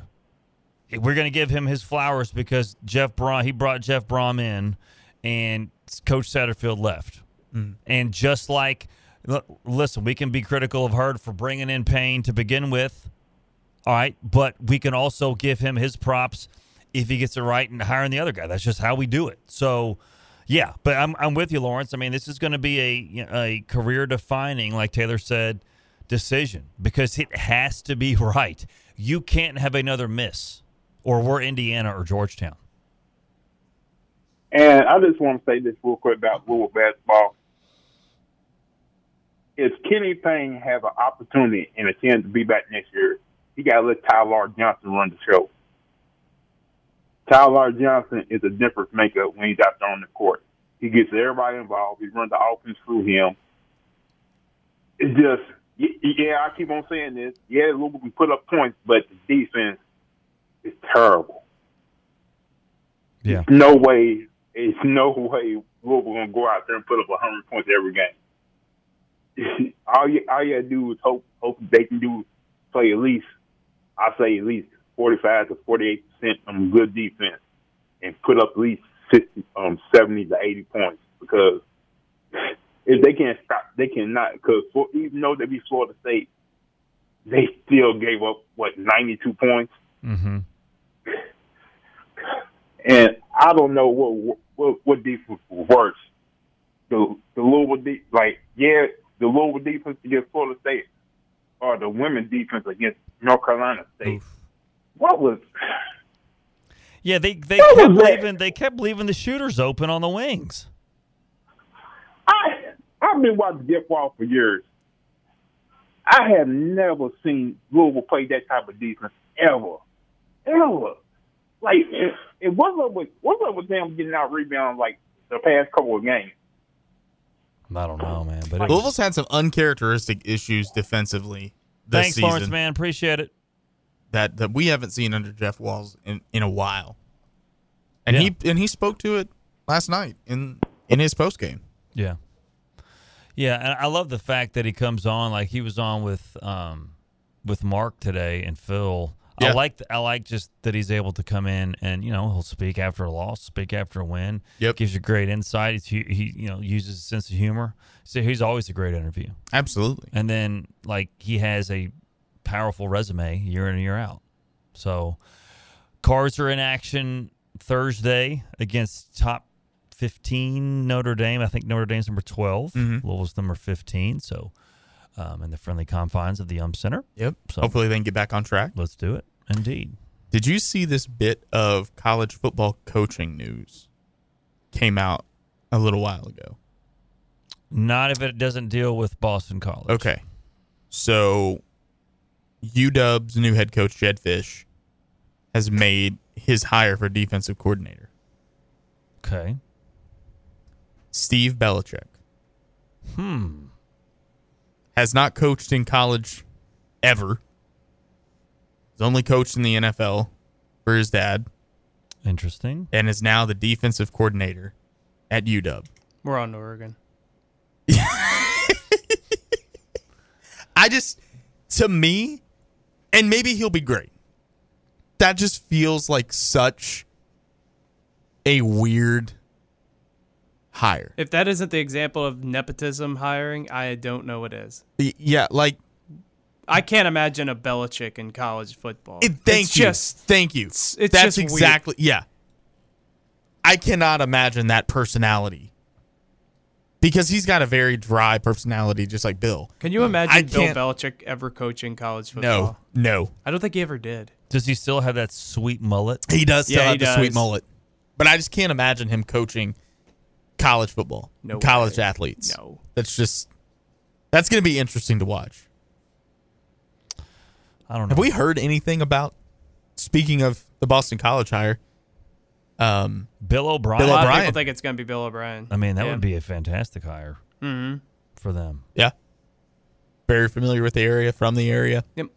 Would he be able to, you know, hang on to Castellanos? We'll see. I don't see why he wouldn't. I wonder about the recruiting thing for him. Yeah. Because recruiting to B C, their N I L. Yeah. Is, That's such a hard job to win at, because in Boston, nobody cares about college sports. Nope. And Boston, in New England in general, nobody yeah, cares. Yeah, it's just that that's a hard place to win. It really is. But he recruit he took over Penn State. Remember when Penn State was about to get yeah. the death penalty and all that kind of stuff after the Sandusky Coached stuff? Coached them through the And they sanctions. won fifteen games in two years. Like, he did a damn good job there. I mean, it, he's actually a good coach. His problem was he was a bad general manager. Yeah. And that hurt him as a head coach, because he traded DeAndre Hopkins for no reason.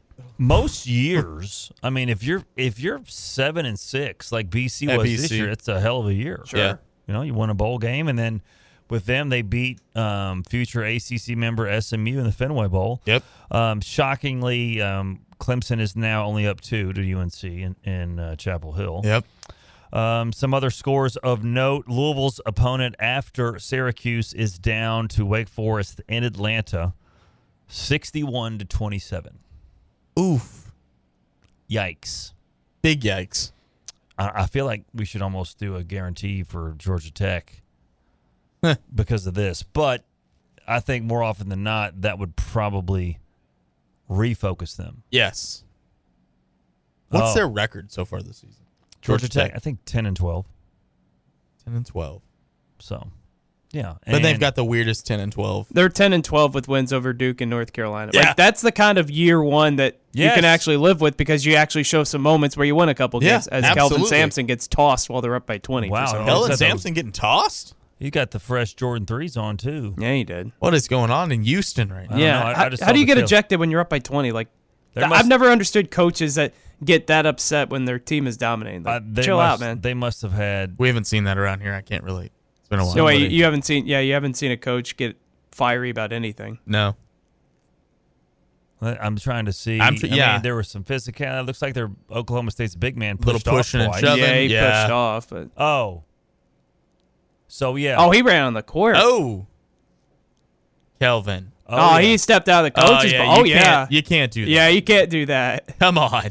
So, so what happened is, for, for those of you that are listening and are not watching, Oklahoma State and uh, a player for O S U and Houston were, you know, in exchanging the, in the paint, pleasantries. In the paint. And it looked like that the Oklahoma State player, you know, gave a forearm into the back. Um, just while they're jostling for position mm-hmm. twice, and it wasn't called. And then Kelvin Sampson, up twenty, stormed onto the court, said that is a blanking foul. That is a blanking foul. Pointed at the referee, pointed at where the guy was that got fouled, and then it was quickly tossed. So I guess, Zach, that's your answer. They're up twenty, so he feels like he can just defend his player and then, you know, hit the showers early. Yeah, right. Wouldn't it be nice if you had a coach that would do that every now and then? I mean, if be. I if I was eleven and forty three, why not? I'd be, I'd be, I would want to get tossed. Oh, I'll, if I'm eleven and forty three, I'm going full Bobby Knight. I'm throwing chairs and everything. Uh, I'll break the clipboard. Over uh, break the clipboard. Absolutely, grab the clipboard from Josh Jameson. Oh, so Kellen Sampson is now the the guy in charge. Hey, his son. How about that? His tenth season as waiting. a Houston assistant. Coach in waiting. I did not even know that. That was happened in June. Look at that. How about that?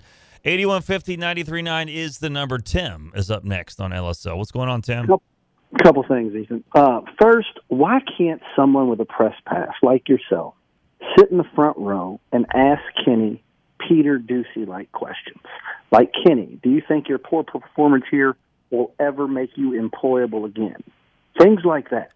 Kenny, how come you're the only coach in Power Five that doesn't have a player signed? Reading into that means you think you're not going to be here.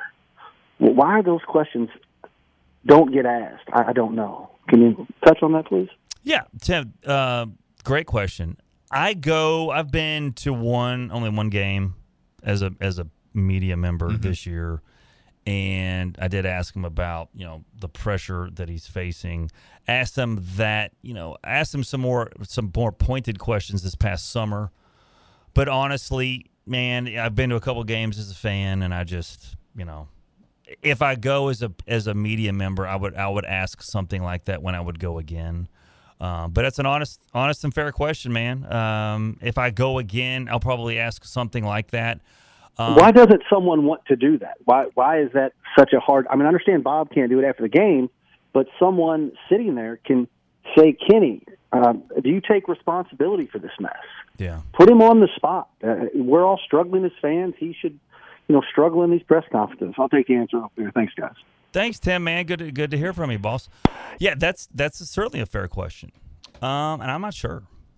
You know, I mean, the, I like that one about, you know, why are you the only Power Five coach that doesn't have a guy signed? Yeah. I mean, there are certain... That's a great... Yeah, that, I mean, that is a pointed and very fair question. Just like his question as to why that hasn't been asked in the press conference is a very fair question as well. There are certain things that, as a media member, you kind of have to be careful of how much you needle and how much you push. But were those questions, I mean, they weren't unreasonable. Were they, they need to be asked. They we haven't answered asked. them. No, I we don't. one hundred percent. Kenny Payne was brought here as one of the best recruiters in college basketball, or that was going to be one of his main selling points, and mm-hmm. they have nobody signed. Like, what are you doing? I asked him this past summer how much pressure he was feeling based on his first year to produce results commiserate with the program standards, that is making the tournament. And his answer was, I'm not going to put a number on it. and, and then I followed up um, in that in the summer presser, because remember, he didn't speak to the media For from months. March till July. I went to that July presser, and then I asked him, you know, you, you talked about learning, you know, the process of winning. But however, you know, coaches, and you were assessed on wins and losses. You know, how is that going to translate? How is the process of winning going to translate into wins in this second year? And I don't remember verbatim what he said, but it was more along the lines of coming back. I'm not going to put a number. You know, it was it was more coach speak. It wasn't. It was the, tap dancing around. It wasn't answering the question. Standardly bad, like we've known him in the press conferences, and it wasn't. It but wasn't it wasn't great. Good. But it was just kind of in the middle. But, Tim, your point is, your question to us is very fair. Um, and, you know, I don't know. Uh, if I if I go, I did go to the Pepperdine game, and I was prepared to ask some harder questions. But I did not, in that moment, after a twenty-two point win, yeah. I, I think that was not. You got to read the room. That was not the place for it. I still asked a couple of questions. And again, it was still bigger picture, results-based type questions, um, you know. But if I go to another, you know, another game as a media member, like I don't have a problem mm-hmm. asking those things. And it's a, and it's a great question. As I like, I love the one is why you know why are you the only coach that has not signed a player? That's a really good question. Yeah. And I might steal that if I go. That, As was, you that, should. Was, that was a great question. That was good. eighty-one fifty, ninety-three point nine is the number. thirty-eight thirty-one, ninety-three point nine is the U P S Jobs text line. We want to thank our first guest of the the evening, uh, an L S L first-timer, Curry Hicks Sage, coming on with us to talk about search season. Hashtag search season. So I like it. And then, too, I mean, you hear about, like, well, if Carter Knox commits. Oh, boy. It's like, first of all, he's not committing. How, yeah, I mean, can we we never really got into that. Like, yeah, why? I have so many questions about that. That's so weird. The, right, just first. the whole, just the whole thing, like him showing up here, and the, the, the yeah, just the timing. The of timing it. of it was almost, some would say, planned.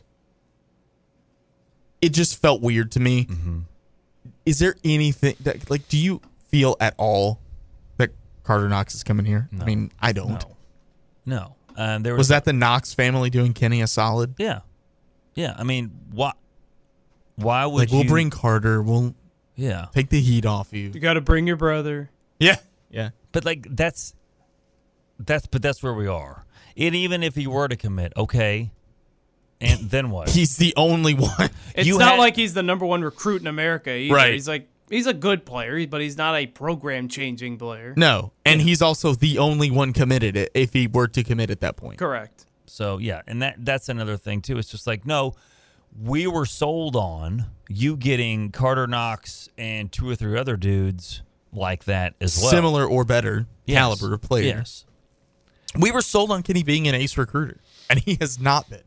In yeah. the portal or in the high school ranks. And so, like, that's, you have talent on the roster, and now you're seven and fifteen with it. You had a non-conference schedule that was ranked three hundred thirteenth in the KenPom, and you went five and seven against it. So, it's like, it doesn't matter.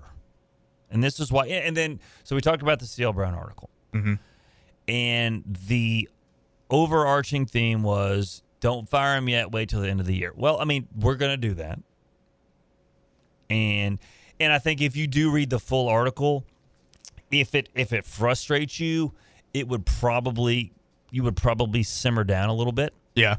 After that, after reading it, because he did acknowledge the counter arguments that's you know that screams loudly that you know he's already had his time and he hasn't already done it, and most of the fans are not going to change their mind. So yeah, I think you know having these illusions that they're, they're going to go on a seven or eight game winning streak. I mean, I'm not going to say that it's definitely not going to happen. I will, but the, it's not it. happening. I'm, uh, it's but not the happening. evidence is is overarching that it ain't happening. You have you've won two games in a row once. You've never done that in A C C play. No, nah. you're you know you've won eleven games in a year and a half. Not around here, partner. No, not around here. And then, you know, if you've only won one game on the road or neutral site over a year and a half, you're probably not going to win a road game in February. And then, you know, again, like we already talked about earlier in the show, they're probably going to beat Georgia Tech and Notre Dame. Yeah. That doesn't change anything. You'll probably win, in my estimation, one or two games of those final three home games.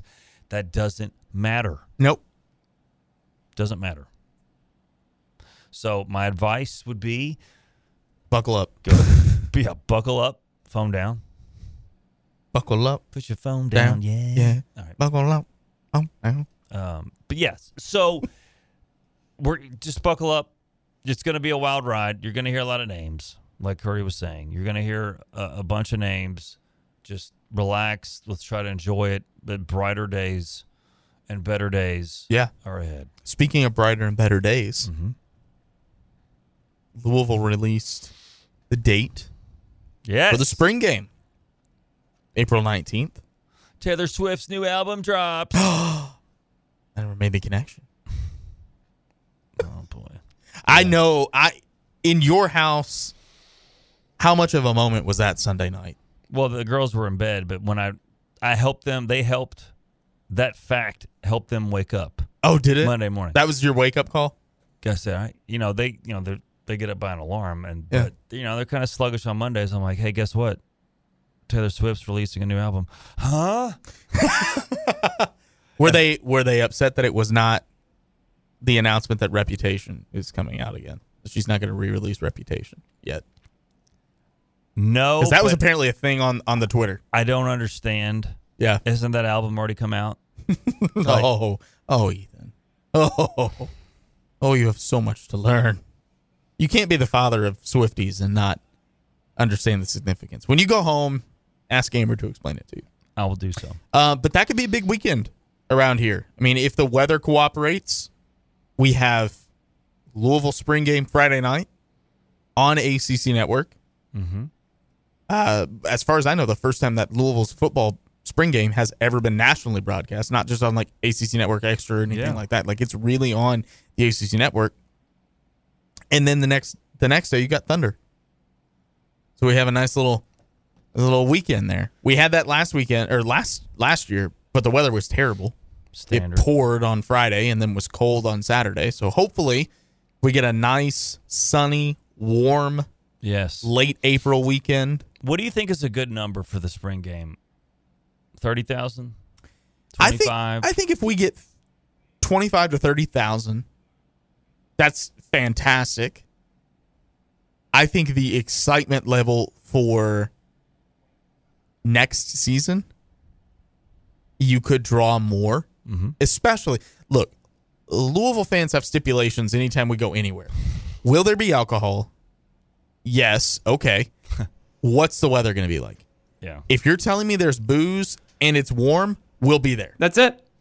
If it's pretty simple. It's, it's the easiest yeah. sell in the world. Yeah. We. But, but you're telling me I can be in seventy degrees and sunshine and have some beer? Absolutely. Yeah, I'm there. Absolutely. I don't care what it is. That's yes. That is that is the Louisville fan base in a nutshell. So if we have good weather for that Friday night and the booze is flowing, then Louisville fans will be there. Louisville's going to win too. And Louisville's going to no they matter gonna what, win. Louisville's going to win. And I think that you will get a bigger crowd than you anticipate for the spring game because of basketball. I think so. People are excited. They want to be excited about Louisville again. Yes. And the football program gave us plenty of reason to be excited last yep. year. Yep. Yeah. They are so...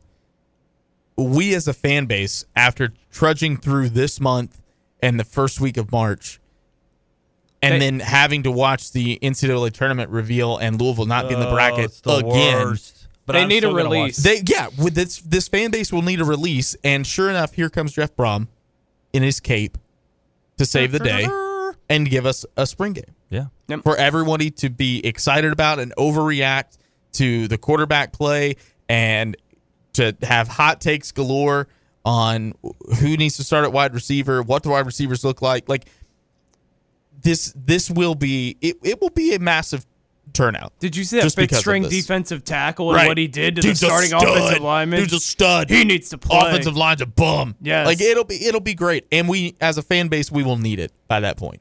Yeah. Oh, for sure. Clemson's up nine with about nine minutes to go. Ooh, Stock were, the Cardinals for that one. There were they were already down four. U N C was just but down see, four. But see, these now. are the wins that save Brad, Brad Brownell. These are the yeah. reasons he doesn't get fired. And now Harrison Ingram just got hurt. Because he'll lose to like Boston College and Wake Forest yeah. and then he'll beat either Carolina or Duke in, in a given year. Loses to Louisville back-to-back years. Like, yeah. wouldn't that have been something on his resume? Lose to Kenny Payne twice back-to-back. The only A C C the coach, only coach to lose to in Kenny the history Payne. Of time to do that. Oof. You know, Taylor, you were talking about you know being excited for the spring game. Yes.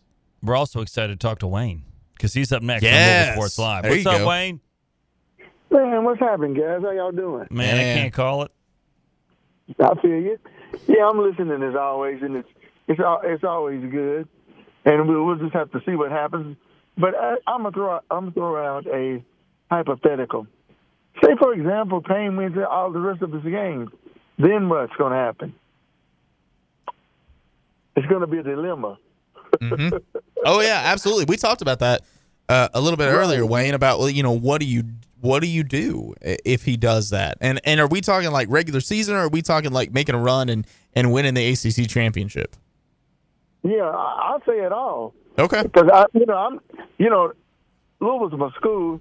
You know, I, I want to see him be successful, but it's it's it's kind of a touch and go. But here's a name I, I don't think I've heard it mentioned, but he's a, he's a very good coach. Uh, the coach at Dayton, Anthony. Anthony Grant. Anthony Grant. He's a good coach, and and plus, right now they're eighteen and three and in first place. That's impressive. Mm-hmm. With, with you know, because Dayton, Dayton's not easy to get into. That's true. And it's a, it's a great academic school, so that might be an option, and and, and it wouldn't break the bank. No, I'm it I'm looking break- up Anthony Grant's stats now. I know he was at V C U and Alabama. Right. Spent some time Alabama, in the N B A. Florida. Let's see here, um, coaching. Coaching record um, overall, he's three thirty-three and one seventy-six point six five four. I'm looking to see what he was in the tournament. Because Smooth, anything, anytime we talk about a coach, I go, I go before I even go to the record, I want to see what their N C A A tournament record is. I know he did have some success. Uh, I'm trying to find that though right now. But there'll but, be plenty of coaches like an Anthony Grant that fifty-seven we're not going to talk about. Mm-hmm. And then they're just going to pop up, and we're going to be like, well, that that's an option. Yeah. There will be guys right. that will be options that we don't think are options right now. Right. And and and uh, the thing of it is that, that I always look at, I don't care. Uh, you know, they always have, well, the, the competition, that doesn't matter. I look at the record. I look at the record. And, and because uh, there can always be deception. You know, but but if, if the if the record is good, I ain't, I ain't worried about the competition. But it, it, that says two things: you you, you play who, who who's before you, and a lot of times you can't get games because other teams are afraid to play you. That's what that's what I look at when they when they you know when they get talking about well their their record, their competition. Well, if people don't want to play you, what does that say? Are you afraid of getting beat? Mm-hmm. That's what I look at. Mm-hmm. But it, it's, it's always, guys, you know, it's a, it's another beautiful day in the neighborhood. And uh, for us, things are going to straighten out. We, we, we're going to get who, who, who we're supposed to have, and we're going to do what we have to do. But at the end of the day, and what I always say when I'm talking to you guys, go, go Cards. That's right. Thanks, guys. Thanks, man. Appreciate it. So Grant like, had the bulk of his success at V C U in that three-year run. He yeah, was he, seventy-six and twenty-five there. His Alabama record was not overly impressive. A little over um, a five hundred. I, I, one seventeen and eighty-five. So I do think his N C A A tournament record is two and two. I think, based on a quick glance. So they went round of thirty-two, N I T, round of sixty-four at V C U. Then he left there, went to Alabama in two thousand nine. They went N I T runner-up his second season, round of sixty-four, N I T quarterfinal, no tournament, N I T second round. So he went to the N C A A tournament one time when he was at Alabama. Mm, yeah, that, that gives him balls. And he has not gone to the N C A A tournament yet at Dayton. And now he would have... But COVID canceled. I think right. Dayton they were twenty-nine and two. They were the ones that got hurt by COVID more than any team because that team could have won the national title that year, and they would have been a one seed with Obi Toppin. And yeah. Dayton will never be like that again. No, oh man, no. That, yeah, I felt that. Like I'd Can- forgotten that too. Yeah, Kansas, like Kansas was good that year. Baylor was good, but those teams are always good. Like Dayton, they're never gonna be like that again. No, and that I just. I felt horrible for them that yeah. year because they, they had game day. Yeah, that that's was, right. They could have won it that year. That's they were right. legit. Yeah, they were eighteen and oh in conference play. They were like twenty-nine and two yeah. overall. And their one of their losses, I think, was Kansas. And then the very Maui. next season, of course, you lose Obi Toppin, but then the very next year they're fourteen and ten. Yeah. N I T first round at twenty-four and eleven, N I T second round. Last year twenty-two and twelve, no tournament. Uh, well, and, Anthony Grant's coached in the S E C before, so yeah. he's been there. And then eighteen and three so far this season. But there's a reason he's an under-the-radar candidate. Yeah, exactly. For me, that's not enough, nearly no. enough tournament experience. I don't think so. And so, and then another name that has been kind of just mentioned is Richard Pitino at New Mexico. Now, Taylor, your thoughts? Mm. I'm just saying this is one of these things, and these coaching searches, you're just going to have to. All right. I would love it. Really? But he will not even kind of entertain the the job. Um, in my me, opinion, for me, I would I would listen to it, but like he's the N C A A tournament or lack yeah, thereof. I, that is you're hiring. What, I'm interested be, just because of the name. And, and because he's been here, he's coached here. Like like Mick Cronin, he lives, breathes, and sleeps basketball. Mm-hmm. You know what you would get with him. He wants to win at a high level. His New Mexico team is very good. They're in the top twenty-five. I think they just lost last week, so they, they fell to number twenty-five. They play tonight. Uh, they're certainly going to be in the N C double A tournament, but he has one N C double A tournament win, I believe, and, of course, that was against Louisville. Yeah. Against Coach Mack. That's where I, like, you can't – it. If he would have had, like, any success at all at Minnesota in terms of getting, like, if he made it to the tournament, he would still be there. Like numerous, yeah, numerous times. Like, not even advancing that far. But if you could get at Minnesota, Minnesota, if you could could have gotten to the tournament a lot more times there, or if you had a couple of Sweet sixteen, you know, something like that. So, he's a good coach, but where Louisville is, like, you have to have somebody with proven tournament success. So at F I U, his one year there, they were eighteen and fourteen. Okay.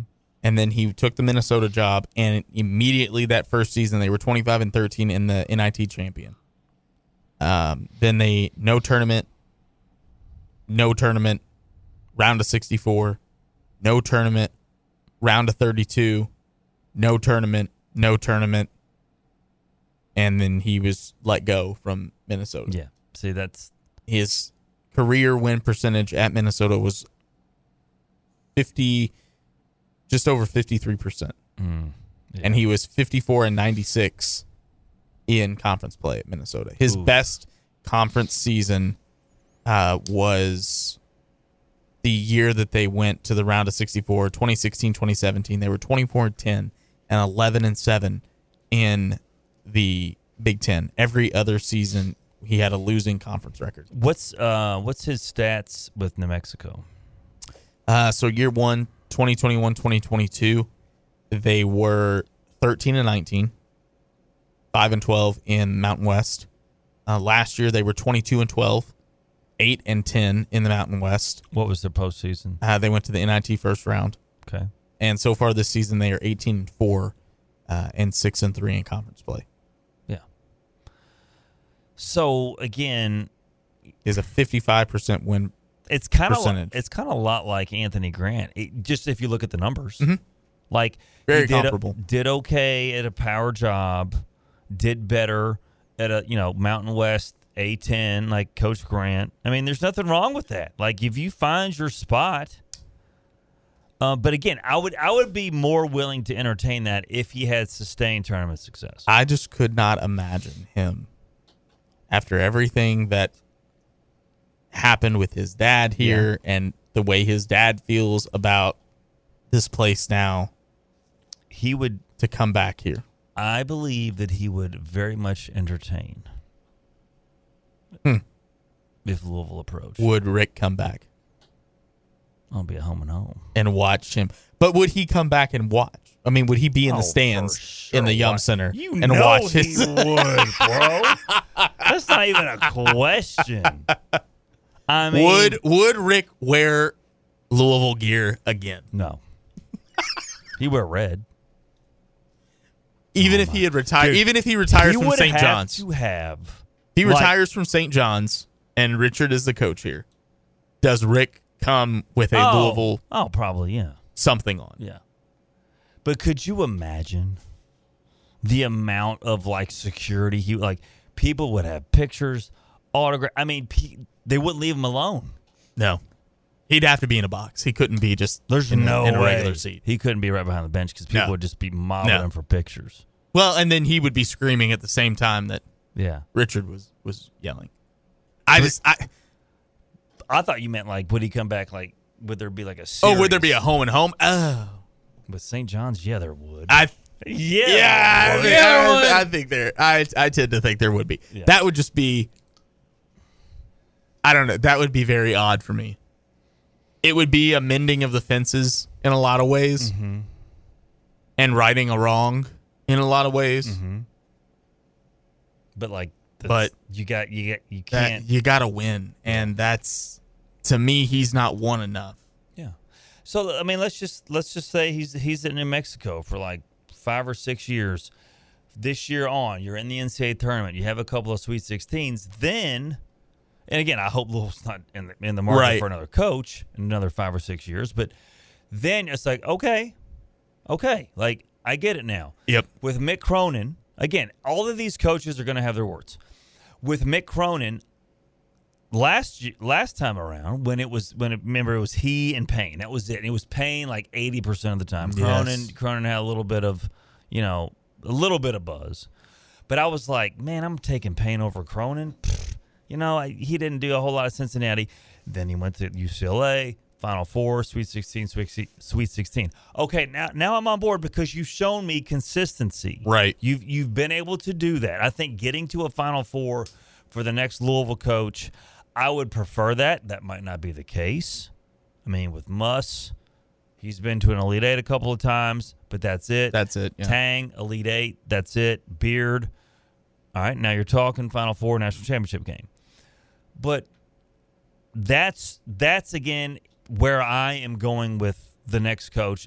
I'm looking at N C A A tournament success because mm-hmm. that's not to say, like Curry had said earlier, that's not to say that somebody at the lower level couldn't get that done. Because if you can coach, you can coach. Nate Oats is a, is a great example, what he did at Buffalo. Um, but now, like, we just have to have some sort of home run hire that's been proven. It, preferably, and the, for me, at the power level, mm-hmm. power conference level.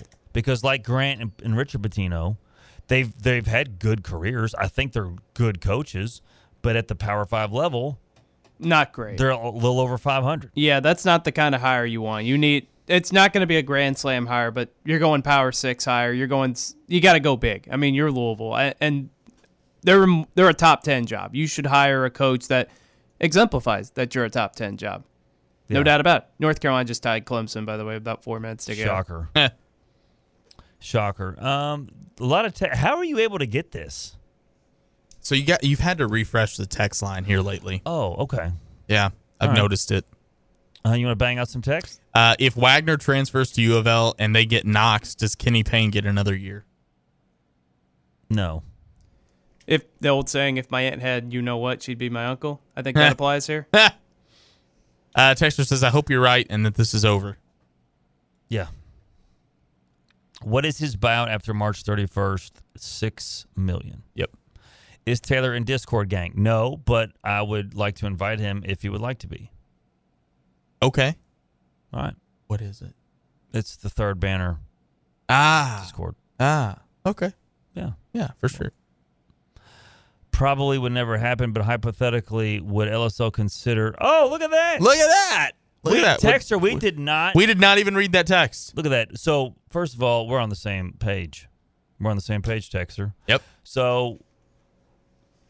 I would consider Richard Pitino more if he had tournament success. Yes. And what is his N C A A tournament record? Is it just one and two, one and one? You would ask me after I one closed. One and two, I believe it is. After one I closed two, the okay. Don't worry, don't worry about that. Yeah.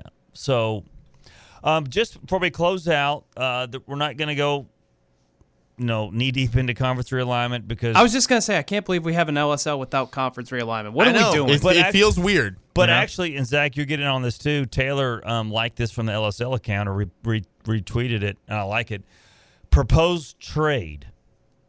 The A C C gives the Big twelve, Cal, Stanford, and S M U, the three newest acquisitions, in exchange for Cincinnati, West Virginia, U C F. Yeah, I mean, obviously. Yeah. And yeah. look at this, and look how and look how the map would be split. Yeah, that makes all the sense in the world, which is why it would never happen. Right, True. exactly. True. Like, oh, I would take that in a heartbeat. The A C C should absolutely have West Virginia and Cincinnati. Cincinnati gives you a presence in Ohio and the Midwest. West Virginia brings back their rivalries. And U C F gets you the state of Florida along with Florida State. I mean, yep. for the time being. Look, does I mean, anybody U- in the U C F... A C C care about Stanford or Cal? Like, is that really going to do anything for, to help the A C C's profile, except academically? Yeah. No. Yeah, I mean, it'll give the A C C network a little more money because yeah. they're in other markets, but it's, it would do the same for Cincinnati and West Virginia because they're not in those states. And way more passionate fan bases. Oh, yeah. Absolutely. No, I think close. that would be So I think that would the be question, ideal. But the question now is, when the grant of rights are up in the Big twelve, like we talked about this, I think, last week or two weeks ago, mm-hmm. does the A C C, would the A C C have the juice to go on the offensive and try to get those Big twelve schools before renegotiating with the conference? Well, I mean, if the projections are what they are, and the A C C is going to be flirting with around sixty million dollars per team, mm-hmm. that's still better than the Big twelve. Yep. Do, does, or does the A C C stop at U C F, yeah. West Virginia, and Cincinnati? Or Be- do you keep pushing? Well, I mean, I, I certainly think by twenty twenty-nine, twenty thirty, Florida State is not in the A C C. Right. I think the only question becomes... Are they the only deflection? Yes. If they are, if if Florida State's the only deflection and everybody else stays pat, the A C C is a better landing spot than the Big twelve. one hundred percent agree. Yep. When it comes yep. time. Yeah. And I think the then the question is, again, if Florida State wins their lawsuit, it will open the floodgates and the A C C yeah. is all but done. If Florida State loses their lawsuit and they still want to say we're going to raise the five hundred seventy-two million dollars and, you know, by God, we're getting out of there one way or the other, right? Then I'm with you. You could still use that money to pay off Clemson, North Carolina, mm-hmm. to appease Hush them. Hush money. for, to appease them yeah. for a period of time. Stay with us. Let's try to renegotiate. Stay with us. Let's raid the Big twelve. Yeah. That's what, th- literally, if that happens, that's what you tell North Carolina, Miami, and Clemson. You say, listen, here's some extra money to hold you over. Stay with us for a couple more years. We're going to go raid the Big twelve. Yeah. yeah. We're going to go bring West Virginia in the fold. We're going to bring Cincinnati in the fold. We're going to bring U C F in the fold. And then we're going to go get whoever. Yeah. We're going to get Kansas. We're going to get T C U. We'll add that Dallas market back with, without S M U or, or with S M U. Yeah. I mean, I think S M U, Taylor, of the three schools, they have the best potential to oh, bring you one hundred percent. A big payout. Yes. Yes. Especially in football. Um, I think Stanford has has the potential for basketball to be formidable. You I mean, Kansas Cal- and Oklahoma State. I think that would be oh, that yeah. would be nice. Yeah. You add them in for basketball. You add them in. Well, you add Oklahoma State in as another football program. Mm-hmm. With some teeth. I think that's, yeah. Texter says South Carolina is twenty and three and ranking the top fifteen with a new coach. We should seriously give Lamont Paris a look. I'm with you if they go on a nice run in the tournament, because this is just his second year. And, but again, that's the problem too. Like, I really like Jerome Tang, but he's only been a head coach for two years. Yeah. But if you have an Elite Eight and then you follow that up with an N C double A tournament appearance without the team's best player. Yep. That says that, something. That says a lot to me. Uh, you know, I'm I've been on I've been down for Tang Gang. Tang if Gang. It, if it comes down to Tang Gang or Must Bus, who you rocking with? Uh, Tang Gang. Okay. I think so as well. I just like him. I do too. He's a likable guy. He's a likable guy. His teams his teams play hard. They're fun to watch. They've beaten their in-state rival. And he gets results. He's been able to recruit pretty good. And through the portal. And he understands rivalries. Yes. Like, yeah. he gets it. Yeah. And that's what we need. Yeah. seventy-two seventy Clemson with two twenty-two left. Before we wrap things up, let's uh, get one last score update from uh. Louisville's opponent on Saturday. seventy-six to forty-six. The Yellow Jackets have cut it to thirty. Hey, don't call it a comeback. I'm not ready to, to project that as a, a, a one hundred percent win. I'm going on the record to say Louisville will beat Notre Dame one hundred percent. I don't know yet about Georgia Tech, especially coming off a bad loss. They'll probably be a little bit more focused then. Thank you to everyone who called and texted in. Thanks to Curry for, for making his L S L debut and sharing a little bit of knowledge about the coaching search season. We appreciate that as well. If you missed any portion of the program, it'll be podcasted here shortly. We will send that out on the Twitter X at Lville Sports Without an O Live. I'm Ethan, he's Taylor, and for Zach, thank you so much for listening. Until next time, go Cards. Tired of jumping from job to job? How about a career in a recession-proof industry where you can make a difference and help create a healthier living and working environment? The pest management industry gives you the opportunity to work with more independence. O P C Pest Services will give you a chance to grow with advancement. Come be a part of our team at O P C Pest Services. Apply online at opcpest.com slash careers. That's opcpest.com slash careers.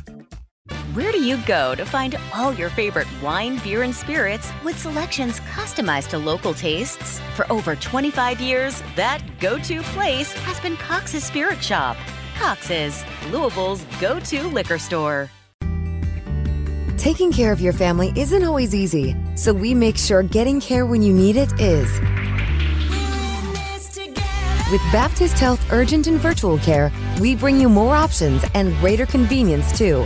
With video visits available twenty-four seven and online check-in through MyChart for in-person visits. To check in online or to set up a video visit, go to baptisthealth.com slash care anywhere. When it's time to replace your heating and air system, we know people want options. That's why you'll always get a free second opinion with B J Heating and Cooling. Plus, for a limited time, get zero percent financing for sixty months on a new Bryant system. Call the experts you can trust at B J Heating and Cooling.